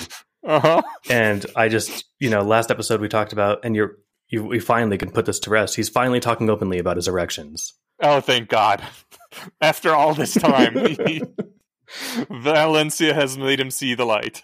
I mean, and Bethel won't stop shining a light on it, so why is he going to hide it anymore? He's putting it out there. Except not literally out there, because that would be rude to do without asking. Right. But, Yeah. That's why he's crossing his hands in front of him. To exactly. Keep people boners length away. I saw this green thing at the beginning of my highlight, and I was like, "What's going on?" I put a I don't know what you call it, a note on your note. You did put a note on my note. My note was June saying, "We're all broken. It's just a matter of how we deal with the broken parts of ourselves." And I loved that line, and I just wanted to pull it out because it felt like a encapsulation of the human condition to me. But what did you comment on before that? That exact line. No, well, what is your note on my note? Yeah. As he's saying this, he's applying mascara and eyeliner. You keep saying, "Join us on the the goth side and stuff," and I was like, he's there. He just needs the makeup. Rock on. We're all broken. It's just a matter. I mean, that's one way to look at it. I feel like if we're all broken, which I feel like is a truism, but if that's true, then we're not all broken. Like, because if it encompasses everything, it doesn't encompass anything, right? Oh, if everyone's broken, nobody is? Right. So I think that's... I would rather just skip to the end of that. Be like, no, we've all got stuff. But, we're not broken, because that would imply that we're, broke. Everyone's got problems. Everyone's got stuff. Yeah. I mean, I guess it depends on how you look at it. You can phrase it either way. I prefer the phrasing of "we're all broken" because it makes me feel better, and that is my cheery thought, but I realize that would be the opposite of a cheery thought for somebody else. Well, in that case, I endorse whatever interpretation of it makes people most happy. Yeah. Oh, this so perfectly ties into the next one that it feels like a deliberate setup. I'll go ahead and pretend it was. Okay. June is saying that when he's talking about his whole, I want to bang Valencia, but I don't actually want to bang Valencia. What's going on? He says, "I want Amaryllis to be happy. I want Valencia to be happy. But there's a part of me that sees them with partners or potential partners and screams, 'No, mine!'" And my one comment on this was fucking monos, man. You can want people to be happy and want to have sex with them and even actually have sex with them and not have to be all possessive about it. But I realize that is not the majority of the human populace, so I put a little winky face after that because, as you do. The way that someone might say, fucking breeders or something about straight people. Right, yeah. When you do a drive-by throwing a brick at my house, you give a nice friendly wink to let me know no hard feelings. No. Right, exactly. Yeah. No, I mean, yes, there's a... He's I think that I can chalk up most of his way of doing everything wrong to the fact that he's, 17, 18. you know, plus or minus some age from, you know, being able to literally Archie. Level up his knowledge and his wisdom and stuff. But, you know, it's, I think that he will, you know, I guess some, you're right. Some people make it all the way until they're, you know, they're, I don't know, past reproductive, but also I guess their elderly age, and they never come around to the fact that, like, no, you can love somebody and like be fine with, you know, sex being not this, you know, exclusivity thing. Right. Yeah. But I don't know. He's not there yet anyway. Yeah. Also monos, you've got a shorthand for everything, don't you? I mean, it just seemed like the quickest, easiest way to shorthand monogamous people. Yeah. I think I used the word aspies, like in a note a few weeks or months ago. That is not me. I saw that somewhere else. I know, but apparently there's a shorthand for everything. It's weird. Oh, yeah. Yeah, well, that's... People don't want to say more than two syllables ever, so... I hate typing as much as the next person, so I get it. Yeah, if you're forced to use a word a lot, you'll find a way to shorten it. Or put in a keyboard shortcut for it, like I do for some of mine. Oh, that's cool. Well, I mean, really, it's only the emoticons, like the table flip and stuff like that, or my email address that I put on for, like, all the spam shit, like, hey, Spotify, whatever. So they're talking about Grak's feelings again, and Grak has feelings for him. June says that the way he was raised, you're allowed to think things so long as you don't say or act on them, as part of this whole thing about him with Jorge and with Valencia. And I don't know, it seems to me that this is very much the same kind of school as the actions matter and the thoughts don't. And I think that actions are the things that most matter, but thoughts don't not matter at all. Yeah, I didn't read from either of those that, like, thoughts don't matter, just that actions are matter more. You know, I mean, thoughts lead to actions. Yeah. And so in that sense, to say that someone is, you know, ignoring them completely, they're just missing the point. But it's like I don't know, you really hate your boss and you're like, man, I could cut the brakes on his car. I could, you know, slip some rat poison in his coffee or something. You know, maybe you don't want to be the kind of person who indulges or who even engages in those kinds of fantasies, but you definitely don't want to be the kind of person who indulges in them. You know, I was just thinking, because like June is 17. When I was a teenager, I would all the time just have fantasies of like just even random mayhem for no reason, like just, you know, shooting up places, watching buildings explode, just not even because I hated anybody or I wanted them dead. I was just like, ah, man, this would be just really cool to see what would happen if, like, you unloaded with a machine gun here. Like, we had a word for that when I was 17, or there existed a phrase. You wish that you could just go Grand Theft Auto for a few minutes, right? Yeah, exactly, that kind of thing. Yeah. And I do that much less, or even not at all now. I don't know if, like, because my emotions have become more in tune with what I would most want, but. Now, I guess it is far more applicable in June's case at 17 that you should not be really judged for thinking things like that, because sometimes you just think things and, yeah, whatever. I'm walking back what I was saying just a few minutes ago.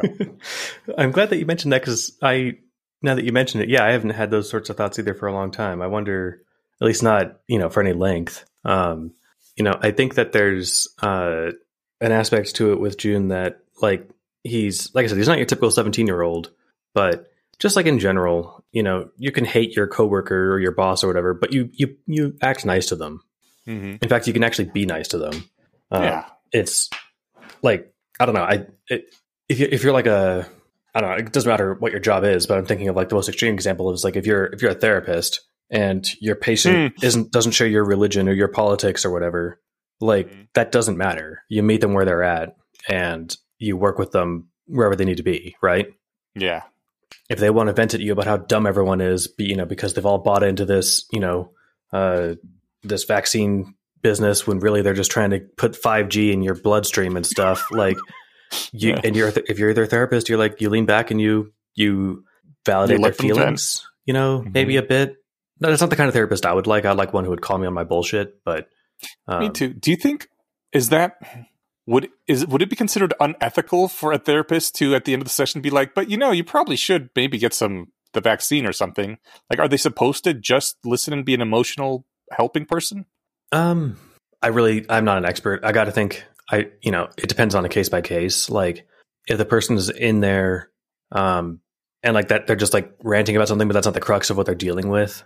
Yeah. Then like, no, let's focus. Let's keep our eye on the ball. We'll circle back to that in 6 months when your crisis is over, or like, you know, whenever.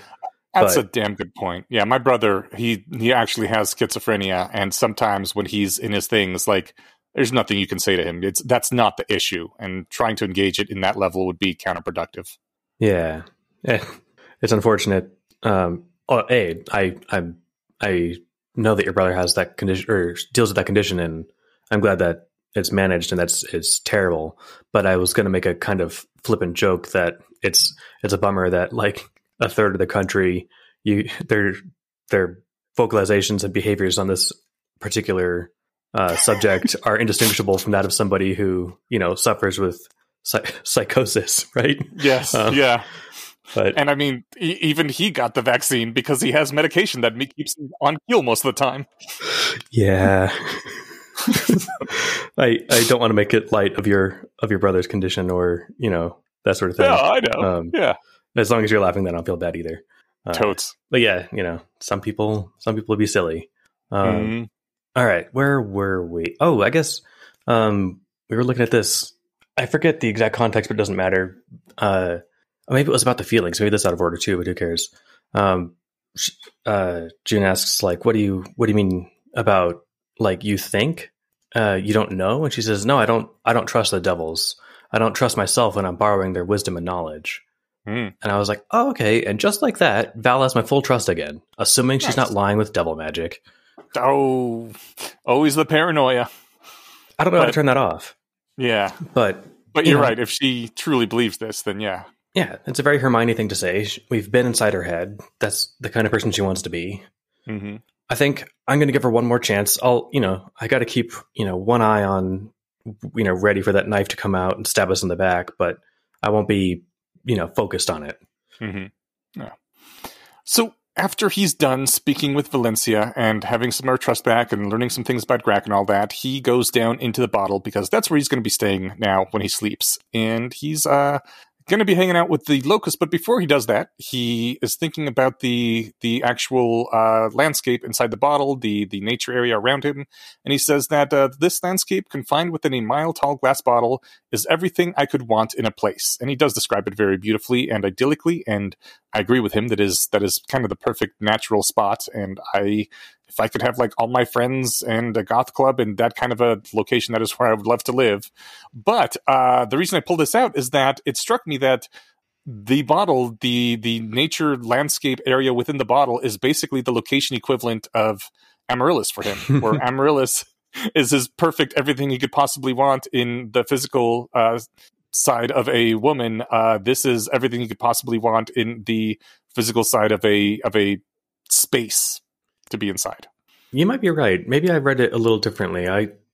Everything I could want. Yeah, that sounds like what he's saying. I read it more as like, this has everything, this has like enough here that I could be happy for a long time or something. I read it much more like chill, but maybe it was just me inserting my own self. I'm like, how do you have this, but not have like a, futuristic space station? And like, you have everything you want, but it doesn't have that. That's crazy. If I had a futuristic space station, I would want to put this on it because that's where I want to hang out. Yeah, I would go outside once in a while and look out the window, outside the jar, I mean. Yeah. Well, yeah, I guess. But having the jar around for a quick trip to zen out sounds awesome. And that's what he does the whole time in here. It's fantastic. And that's why he wants... Yeah. I think it wasn't much of a leap, but we were trying to think of why he wanted to stay in the jar. He didn't mention hiding from Bethel, rather hiding his erections from Bethel, but I think that might be part of it. Yeah. But no, the real reason he's like, no, let's go hang out with this deer. Let's get the loyalty up. Yeah. And I want to feel like he's not just doing it for its own sake, but because I think when he was talking with Raven, when he came down from being Voldemort June, and he was like, you guys are all here to teach me something, and I feel like I can be that person for you too. Mm-hmm. And so he's like, okay, you 6 foot, 6-eyed deer, you're also on this list. Let's try and let's see where we're at. Let's do this. Yeah. And yeah, I think the impetus was probably to like start getting some loyalty or whatever, but it really feels like when he's doing this that it's kind of like therapy for himself. It's unwinding and getting all of this out and reflecting on it and not keeping it bottled up. Yeah. I had the same thought. And I think the last time he was in here doing the same thing, but yeah, especially this time, he's just doing talk therapy at this thing that I'm 90% sure fully understands everything he's saying. Mm-hmm. And But no, he's just, you know, laying all his feelings out and articulating them. He's talking to the doe, and he says he's describing the times when things had seemed to simply come to me from the aether. Ether? Eh. Connections that my mind had made without me, or details that had been added for the sole reason that they seemed right, not because there was necessarily any logic underpinning it. He's talking about his creative process here, where, you know, there's the thing we were saying earlier, where you think about all the implications of people's souls dissipating after 30 minutes and what that does to the world, and that you have death watches for old people and all that, and that's like all the Radficky thinking things through systems logical stuff, which we love, but he's also talking about there's times where he's not doing that. He's just being creative and letting things flow, and it just seems to come from somewhere else. And while he's reflecting on all that, he gets a loyalty increase from the doe. And I thought it was cool that, like, first of all, like, being like lost in the moment, kind of stream of mind, stream of consciousness things is what gets you locus loyalty when you're just opening up like that. And also, I think the fact that he was talking about creativity and that aspect of creativity seems very much like what the locus is about as well. And I think he comments on this in the chapter. And so that would get you the loyalty up with her as well, to identify more with that part of yourself rather than the logical extrapolation part of things. I thought that was cool. Yeah, I agree. It's the kind of thing that he wasn't angling for it. But, like, maybe on one level he was, because, like, hey, creativity, this thing's all about creativity and, you know, that sort of thing. But again, I feel like he's not quite mining for it on purpose, but it's just coming up organically. But yeah, I agree that it's kind of cool. And I don't have any creative process like this where I'm, you know, inventing things like that. So I don't know what it's like, or if his process is indicative of everybody's, or however it works. But when you're doing problem solving with the programming, sometimes don't things just kind of snap into place where you suddenly realize, like, oh, and it comes together? Yeah, but it's not that, you know, some part of it kind of drifts into mind, you know, without it's not in this mystical way. It's more just like, oh, that's the puzzle piece that was missing. Okay, yeah. At least that's maybe if I, you know, start sucking less, and it'll start feeling more creative. But that I don't do anything creative, I don't feel like. One of these days you get those moments where all the equations are floating in front of your eyes. Yeah. Then I'll realize that I was on drugs the whole time. I like how, oh, there was a good bit here. I can't remember. He's talking about how Amaryllis, he's like, oh yeah, she thinks that the, you know, the companions are all, like, meant to relate to me in some central axiom sort of way. And he had that same sort of thought with Raven. I'm not sure who had it first, if he talked about it with Amaryllis or not, but two thoughts on that. One, it's funny because he looks over the locus and it's like, you have to understand, I don't really think of people this way. I'm just trying to get myself in the mindset of the dungeon master and what he might have been thinking.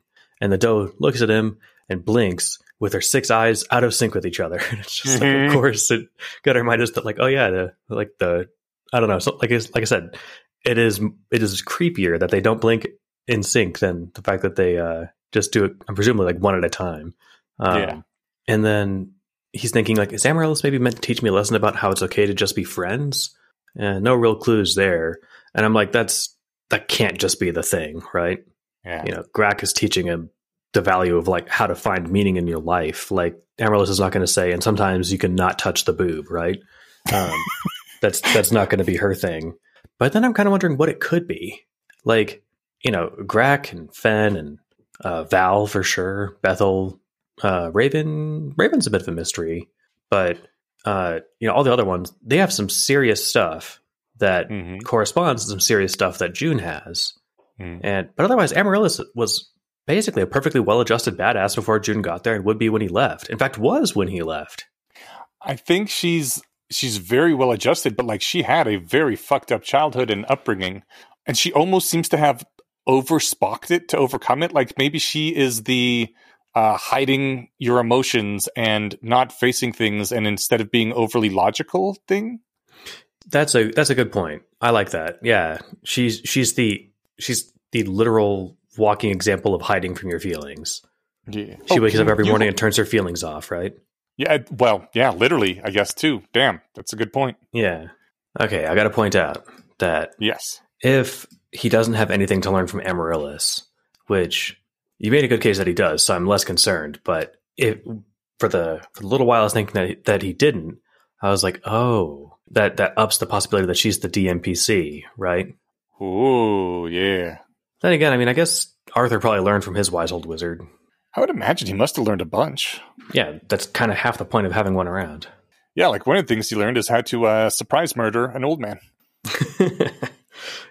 The one lesson he shouldn't have taught him. Whoopsie daisy. You ever want to creep up on an old wizard and kill him, here's how you do it. Yeah. So I guess we'll see how that shakes out. I don't think it's her. Like I said, I feel like it'd be weird if whether the DM is June or Arthur inserted himself into the game to be June's wet dream. Like, you know, the wise old wizard, fine, that makes sense. But, you know, why the pretty girl? Mm-hmm. Why the immensely pretty girl? That's just weird.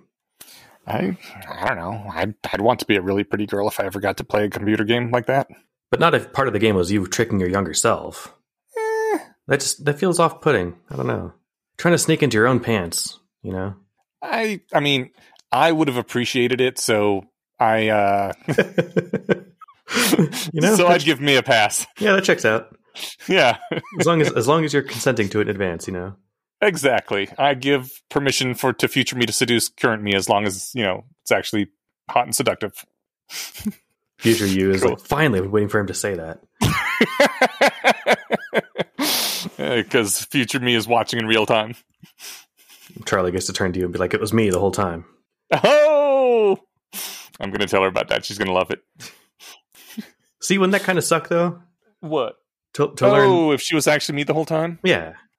Maybe like the future me has been alive for so many hundreds or thousands of years that he's a different enough person that it's, you know, not really me anymore. But it would suck for you, current you. You mean, you'd be like, oh, I thought this was true love, not like, you know, me not pranking myself, but, you know. Well, who's to say it's not true love? That's, yeah, fair enough. Yeah. We could wax philosophical all night, I guess, but, right. You know, who am I to draw lines on what love is? You know. Right? Love is love, Stephen. Yeah. There'd be between a man and his future self from eons down the road, or, you know, anyway. Yeah. Where were we? Or just a man in his hand. Hats off to you on that one, sir. We had a... I was going to say, as long as we're waxing philosophical, we could do the chair stuff, but we get... Loyalty level 10 out of the dough first, which unfortunately doesn't turn her into a pretty young maiden. Not yet. There's still loyalty level 20. That's true.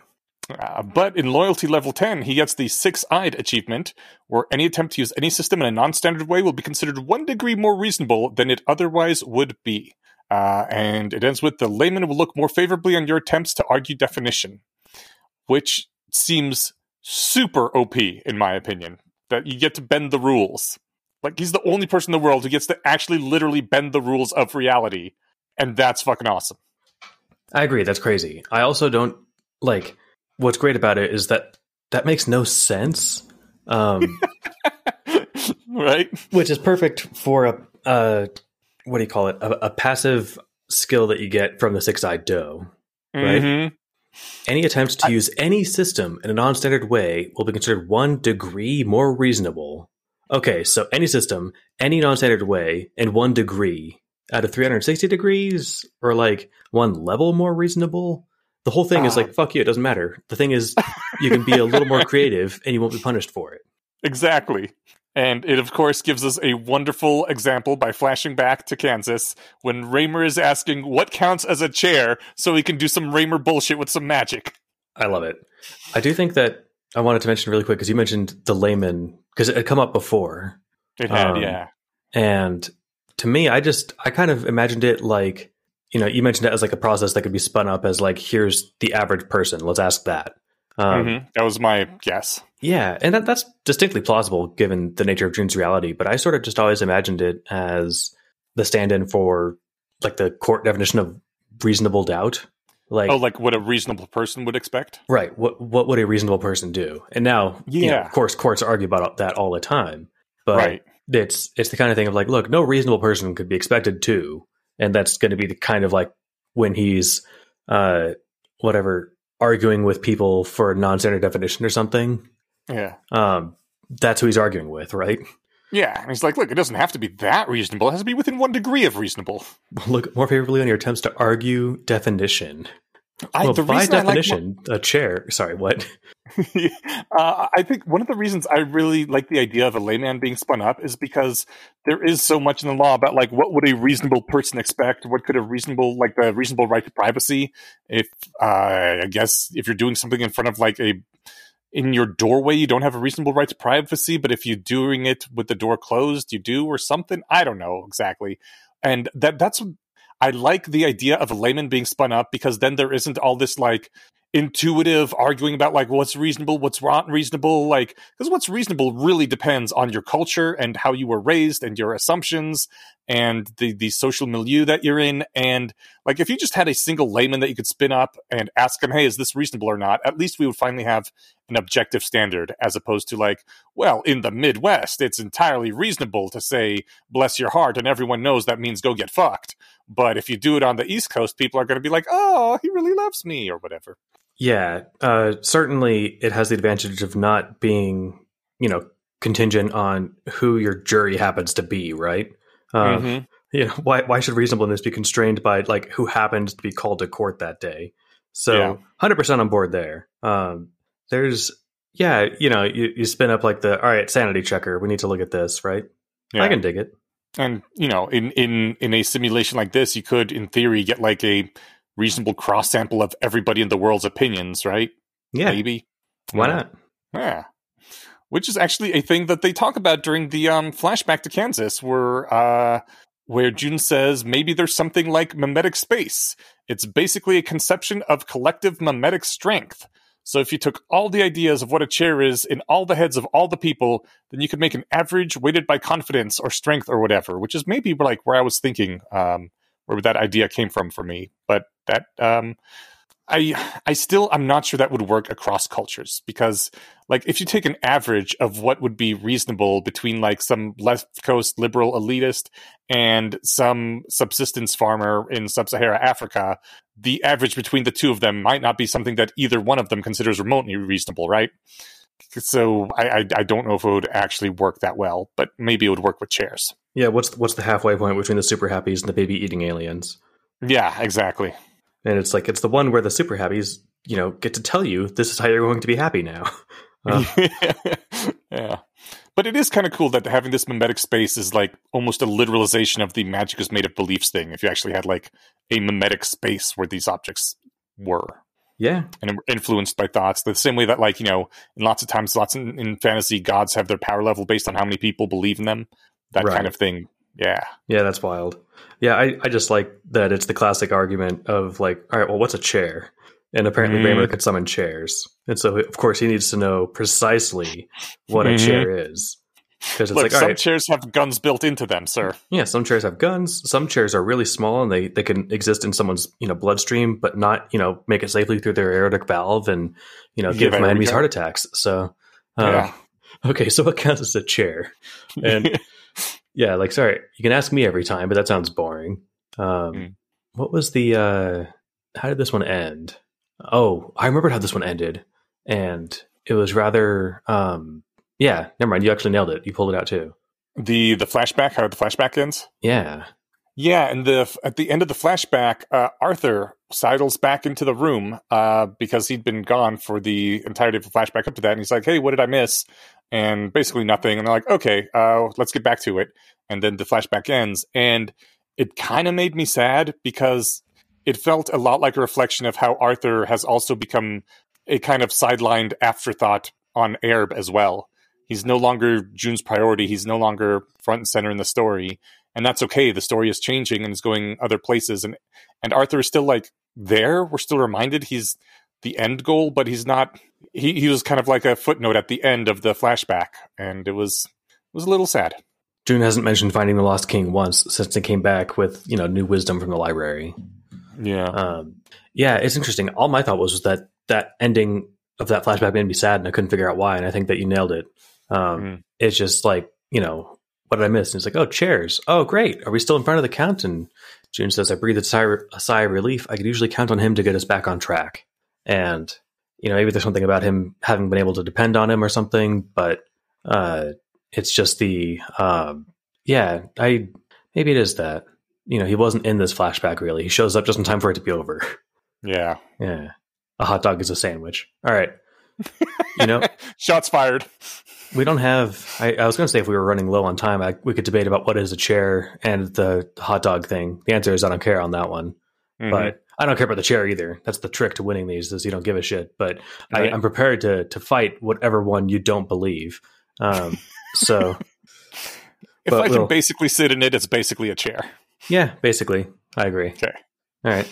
And if it's, you know, it's food, you do whatever you want, you know? Yeah. I'm not going to sit there and, you know, get tied in a knot about it. In fact, more importantly, what would I anticipate differently in my experience if a hot dog was a sandwich or not?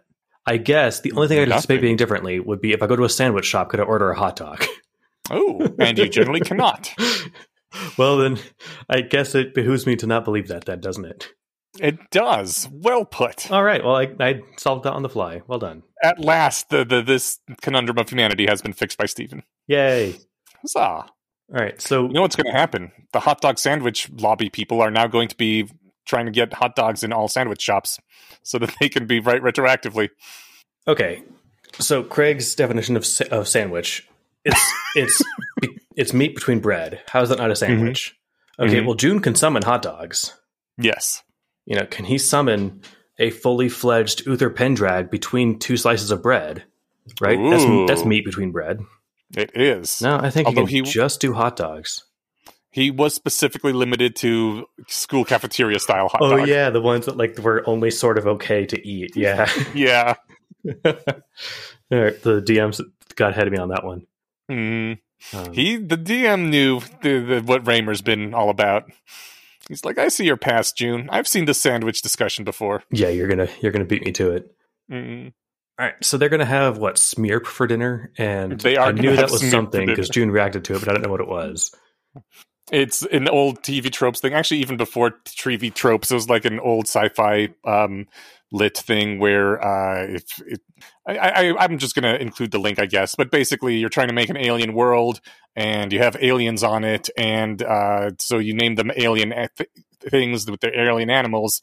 But there's not that many different kinds of ways you can have a typical, you know, mammalian animal on planets, and so smearp ends up just being the alien word for rabbit, and it shows a distinct lack of creative giving a fucks when you're just like, yep, it's a space rabbit, we call it a smearp, just because, like, you know, this doesn't matter. Like, all right, yes, it's a space one, not an Earth one, and like you don't need to worry too much about it. Just And I'm not going to put in enough creative effort into my thinking of this world to think up of a new cool alien thing.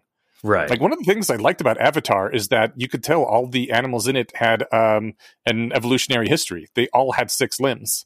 And, you know, some of them had mutated in different ways, like bats look very different from horses, but bats are still four-limbed creatures, and just the fingers are extended into these long wing things. But every animal on Earth has four limbs, and every animal in the Avatar movie had six limbs, despite them changing in different ways. And I thought that was a really neat touch.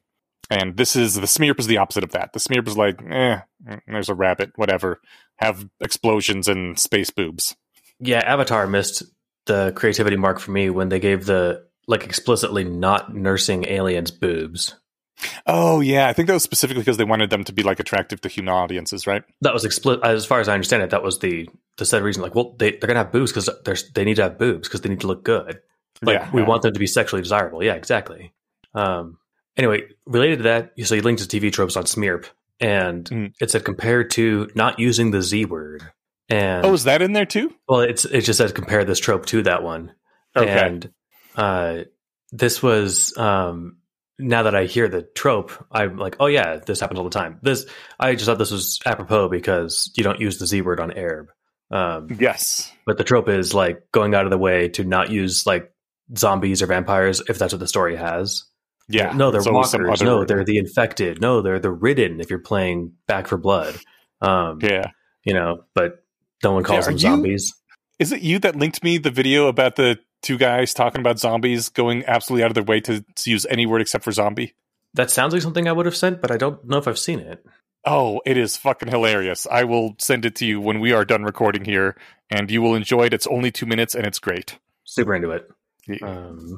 Okay, so where were we? We talked about Smearp. We did. So I like this. I think after Smearp, he and Grak kind of lay their feelings out. And frankly, I think it goes great. Maybe I'm missing some subtext or some not subtext, but I feel like it goes as well as it possibly could. Yeah. I think you're right. I can't see how it would have gone any better. It was basically perfect. Yeah. And I mean, it wasn't like perfect because they aren't, happily in love and giving each other blowjobs or whatever, but as perfect as it could go given the reality of the situation. Well, since they don't both want that wouldn't be the perfect outcome, right? Right. But if they did both want that would be more perfect. Fair enough. Yeah. More orgasms, the better. Hard to fight that. I like how Groglir has a built-in term for Crocker's Rule. Oh, yeah. Meji, or was it? Yeah. Although it's the opposite. Basically, it's asking somebody, can you follow Crocker's Rule while I talk to you? Yeah. Yeah. But it was... it's a great language, man. Yeah. And then, of course, what he does, it's this is the right to be forthright and blunt and whatever. And Grak says, yeah, of course. And June says, do you have feelings for me? And he's like, that's not how this works. You don't get to ask me to be open, or you don't get to ask to be blunt with me and then ask me to be, direct with you. Yeah. And he's like, oh yeah, my bad. Let me ask you. Let me actually be straight with you then. Mm-hmm. Straight with you. That was almost a pun. Oh. Anyway, what? So remember last episode we had all this talk about June taking one for the team and bro jobs and all that because he offered to be his Kryn-Kryal. Reading this, soulless in her 5-year-old body was I'll be your Kryn-Kryal, and Grak is basically that sounds legit and cool. And I guess we were totally wrong. Apparently physical affection for dwarves means just a lot of cuddling and snuggling up and stuff, and is not explicitly a butt-touching cloaca thing. So I guess he was offering to cuddle and snuggle Grak a lot. That doesn't sound so bad. The thing is, June said before, we can do cuddling, but not anything more. And then Grak is saying, no, I'll go do this with her instead. Did she even say, let's cuddle, or were they just going to share a bed? Definitely sharing a bed. I'm assuming there's cuddling involved. Yeah, there could be. Otherwise, my modest Midwestern upbringing, it's wait, she's 5, but no, she's not. She's 405. It's fine. Oh, yeah, that's a good point too. Maybe they don't have those puritanical hang-ups that we do. Well, and people cuddle their children all the time. So yeah. But I mean, if it's more than that or whatever. Yeah, but there's the I'm glad that this didn't. And June says that he felt bad about it. It says that he says, is there anything I could do about it? Because Grak's describing it more as no, what I feel for you isn't love or longing. It's nostalgia. And it's, and June says, is there anything I can do about that? My throat felt thick. If it's an unpleasant feeling, I get the feeling he's really choking the words out. Right. Mm-hmm. Mm-hmm. And he's he says that he feels bad about not being able to do more or something. And I don't know, maybe again, it's my puritanical upbringing, but I find Jones' impulse to help his friend extremely admirable, but I have huge reservations about him taking one for the team and laying down and thinking of England to, do sexual things that he's not into just to make his friend feel better. Yeah. It doesn't feel quite as bad as what Amaryllis described her, planning to go through, but not much better. Yeah. Hold on. Let me. Yeah. Okay. Here's that. Here it is. Grak says, dwarves do not naturally feel much lust. We do not get horny. What I want in return, when he was, giving sexual favors to others, was to be touched and held. So yeah, I guess it's explicitly not a sex thing for dwarves. I'll take him at his word, and I think that's a good understanding of it. I was laughing because when it's it's on a sexual thing, it made me think of a line from Santa Clarita Diet that it's a quick joke because every joke in that show is quick. But the daughter mentions ASMR to the dad, and he's like, "Wait, what's that?" well, no, it's, you know, it's where you talk, like, he's like, is that like a sex thing? He's like, no, you talk quietly into a microphone, people like it. And it's not a sex thing. And he's like, well, first off, if it's paying her rent, it's definitely a sex thing. I mean, he's not wrong. I mean, but he's not right. Yeah, it's a nice middle ground there. Yeah. I think that's how. Yeah, Grak is the like ASMR thing. It's a middle ground. It's not a sex thing. No, yeah, but it's a middle groundish. Yeah, and it's interesting. You know, I'd hold anybody who needed it and that sort of thing. But you know, Grak's not really my type. I think he'd be way too hairy for me to be comfortable, like, you know, spooning in bed. Mm-hmm. And it's, I don't know. I'm glad they found an amicable solution. And Grak seems like he's in a good place in his life, as good as he possibly could be. You know, he's like, no, this isn't going to work between us. That's fine. I'm not going to hold out for that. That's not what this is supposed to be about. Yeah. Unless he's lying about misrepresenting his feelings, he seems like he's doing great. Yeah, he wants it with someone who actually wants it in return. Yeah, I think that's important. That's probably a big part of it. You know, mm-hmm. Like, you know, you pay somebody a gold coin, they'll cuddle you for half an hour, right? Probably more. I'm not sure how much gold is worth, but you know, he could pay for all the cuddles he wants. That's not what he's going for. Yeah. Then again, you give someone 2 gold coins, they'll act like they really want to cuddle you for half an hour. Yeah, but that's not the same. Yeah, it's not quite the same. That does put to mind though. If they are looking for a solution, that involves deception. I was going to say, you know, June could just hire a prostitute to be super into Grak next time they go out in public. Oh, and not tell Grak? Yeah, but that's you know, that's not cool. Yeah, that's the whole deception thing. Yeah. It's cool until he finds out, and then it's super not cool. Super not cool. All right, well, we are done. Whoa. This was a shorter than typical reading, and we went on just as long as we usually do. I told you that we would, especially because we kind of did like a little mini review there. And also we knew we had less, so we talked more. We're going to have to not do that next time because coming up, there's going to be a number of chapters for quite a while that are a bit longer than usual. And I think there's going to be a fair few weeks where we do 3 chapters instead of 4, just because there are some pretty long chapters coming up. This next week isn't going to be one of them. We are going to have 4 chapters next week, but I do think we are going to have to cut a few things and go faster than we went this week in order to get through them all in a reasonable time. Hey, that works great for me, man. Now, I'll trust your judgment on driving this. Okay, cool. Yeah, other people have, you know, I think had... Hey, I want more chapters, and you know we all want, you know, our entire season to come out on one day, right? But we don't get to do that. This comes out one week at a time. So, and when we do get what we want, it turns out we didn't want it after all. Yeah, the real long story was the friends he made along the way, which when I don't put it as corny as possible, is kind of true. Most of the fun of this, you know, I could read this, and this would be a fun story that I'd be glad I did. But this experience of doing it this way is a lot of fun. So. Mm-hmm. And I'm having the same thing with Mother of Learning right now. Like, having to stop due to self-imposed fun is great. Fantastic. Yeah. Okay, so sorry, what are we doing next week? Next week, we are doing the next 4 chapters, 140 through 143. Those are 140, commingling. I thought that was, when I first read it, I thought it was commingling, but it looks like commingling. 141, Monty Hall. 142, Sound and Silence. And 143, Manifold Paths. Not a lot to go off of there. Monty Hall isn't spelled like Monty Hall, but I'm guessing there's going to be lots of doors to kick in. And they're going to get a good haul out of it because it's spelled H-A-U-L. Mm-hmm. Manifold Paths. I feel like there was another chapter that sounded kind of like that at some point, but it's not coming to mind. So, all right, I got nothing. We got to just go forth and see what's out there. And before we go forth and see what's out there, we want to remind people that they can find us at our homepage, hpmoirpodcast.com. You can also support us on our Patreon or come to the Discord where you talk with us if you want to do those things. Stephen? Uh-oh, I lost Stephen. Hello, Stephen. I am going to steal his normal words. Hopefully he has not been sucked into another dimension where he has to play a video game to survive and become God. But on the other hand, maybe hopefully he has, because then he can make all of our lives so much better. Anyways, this is Alexander Wales' game. We're just playing it. Thanks for joining us, everybody, and bye.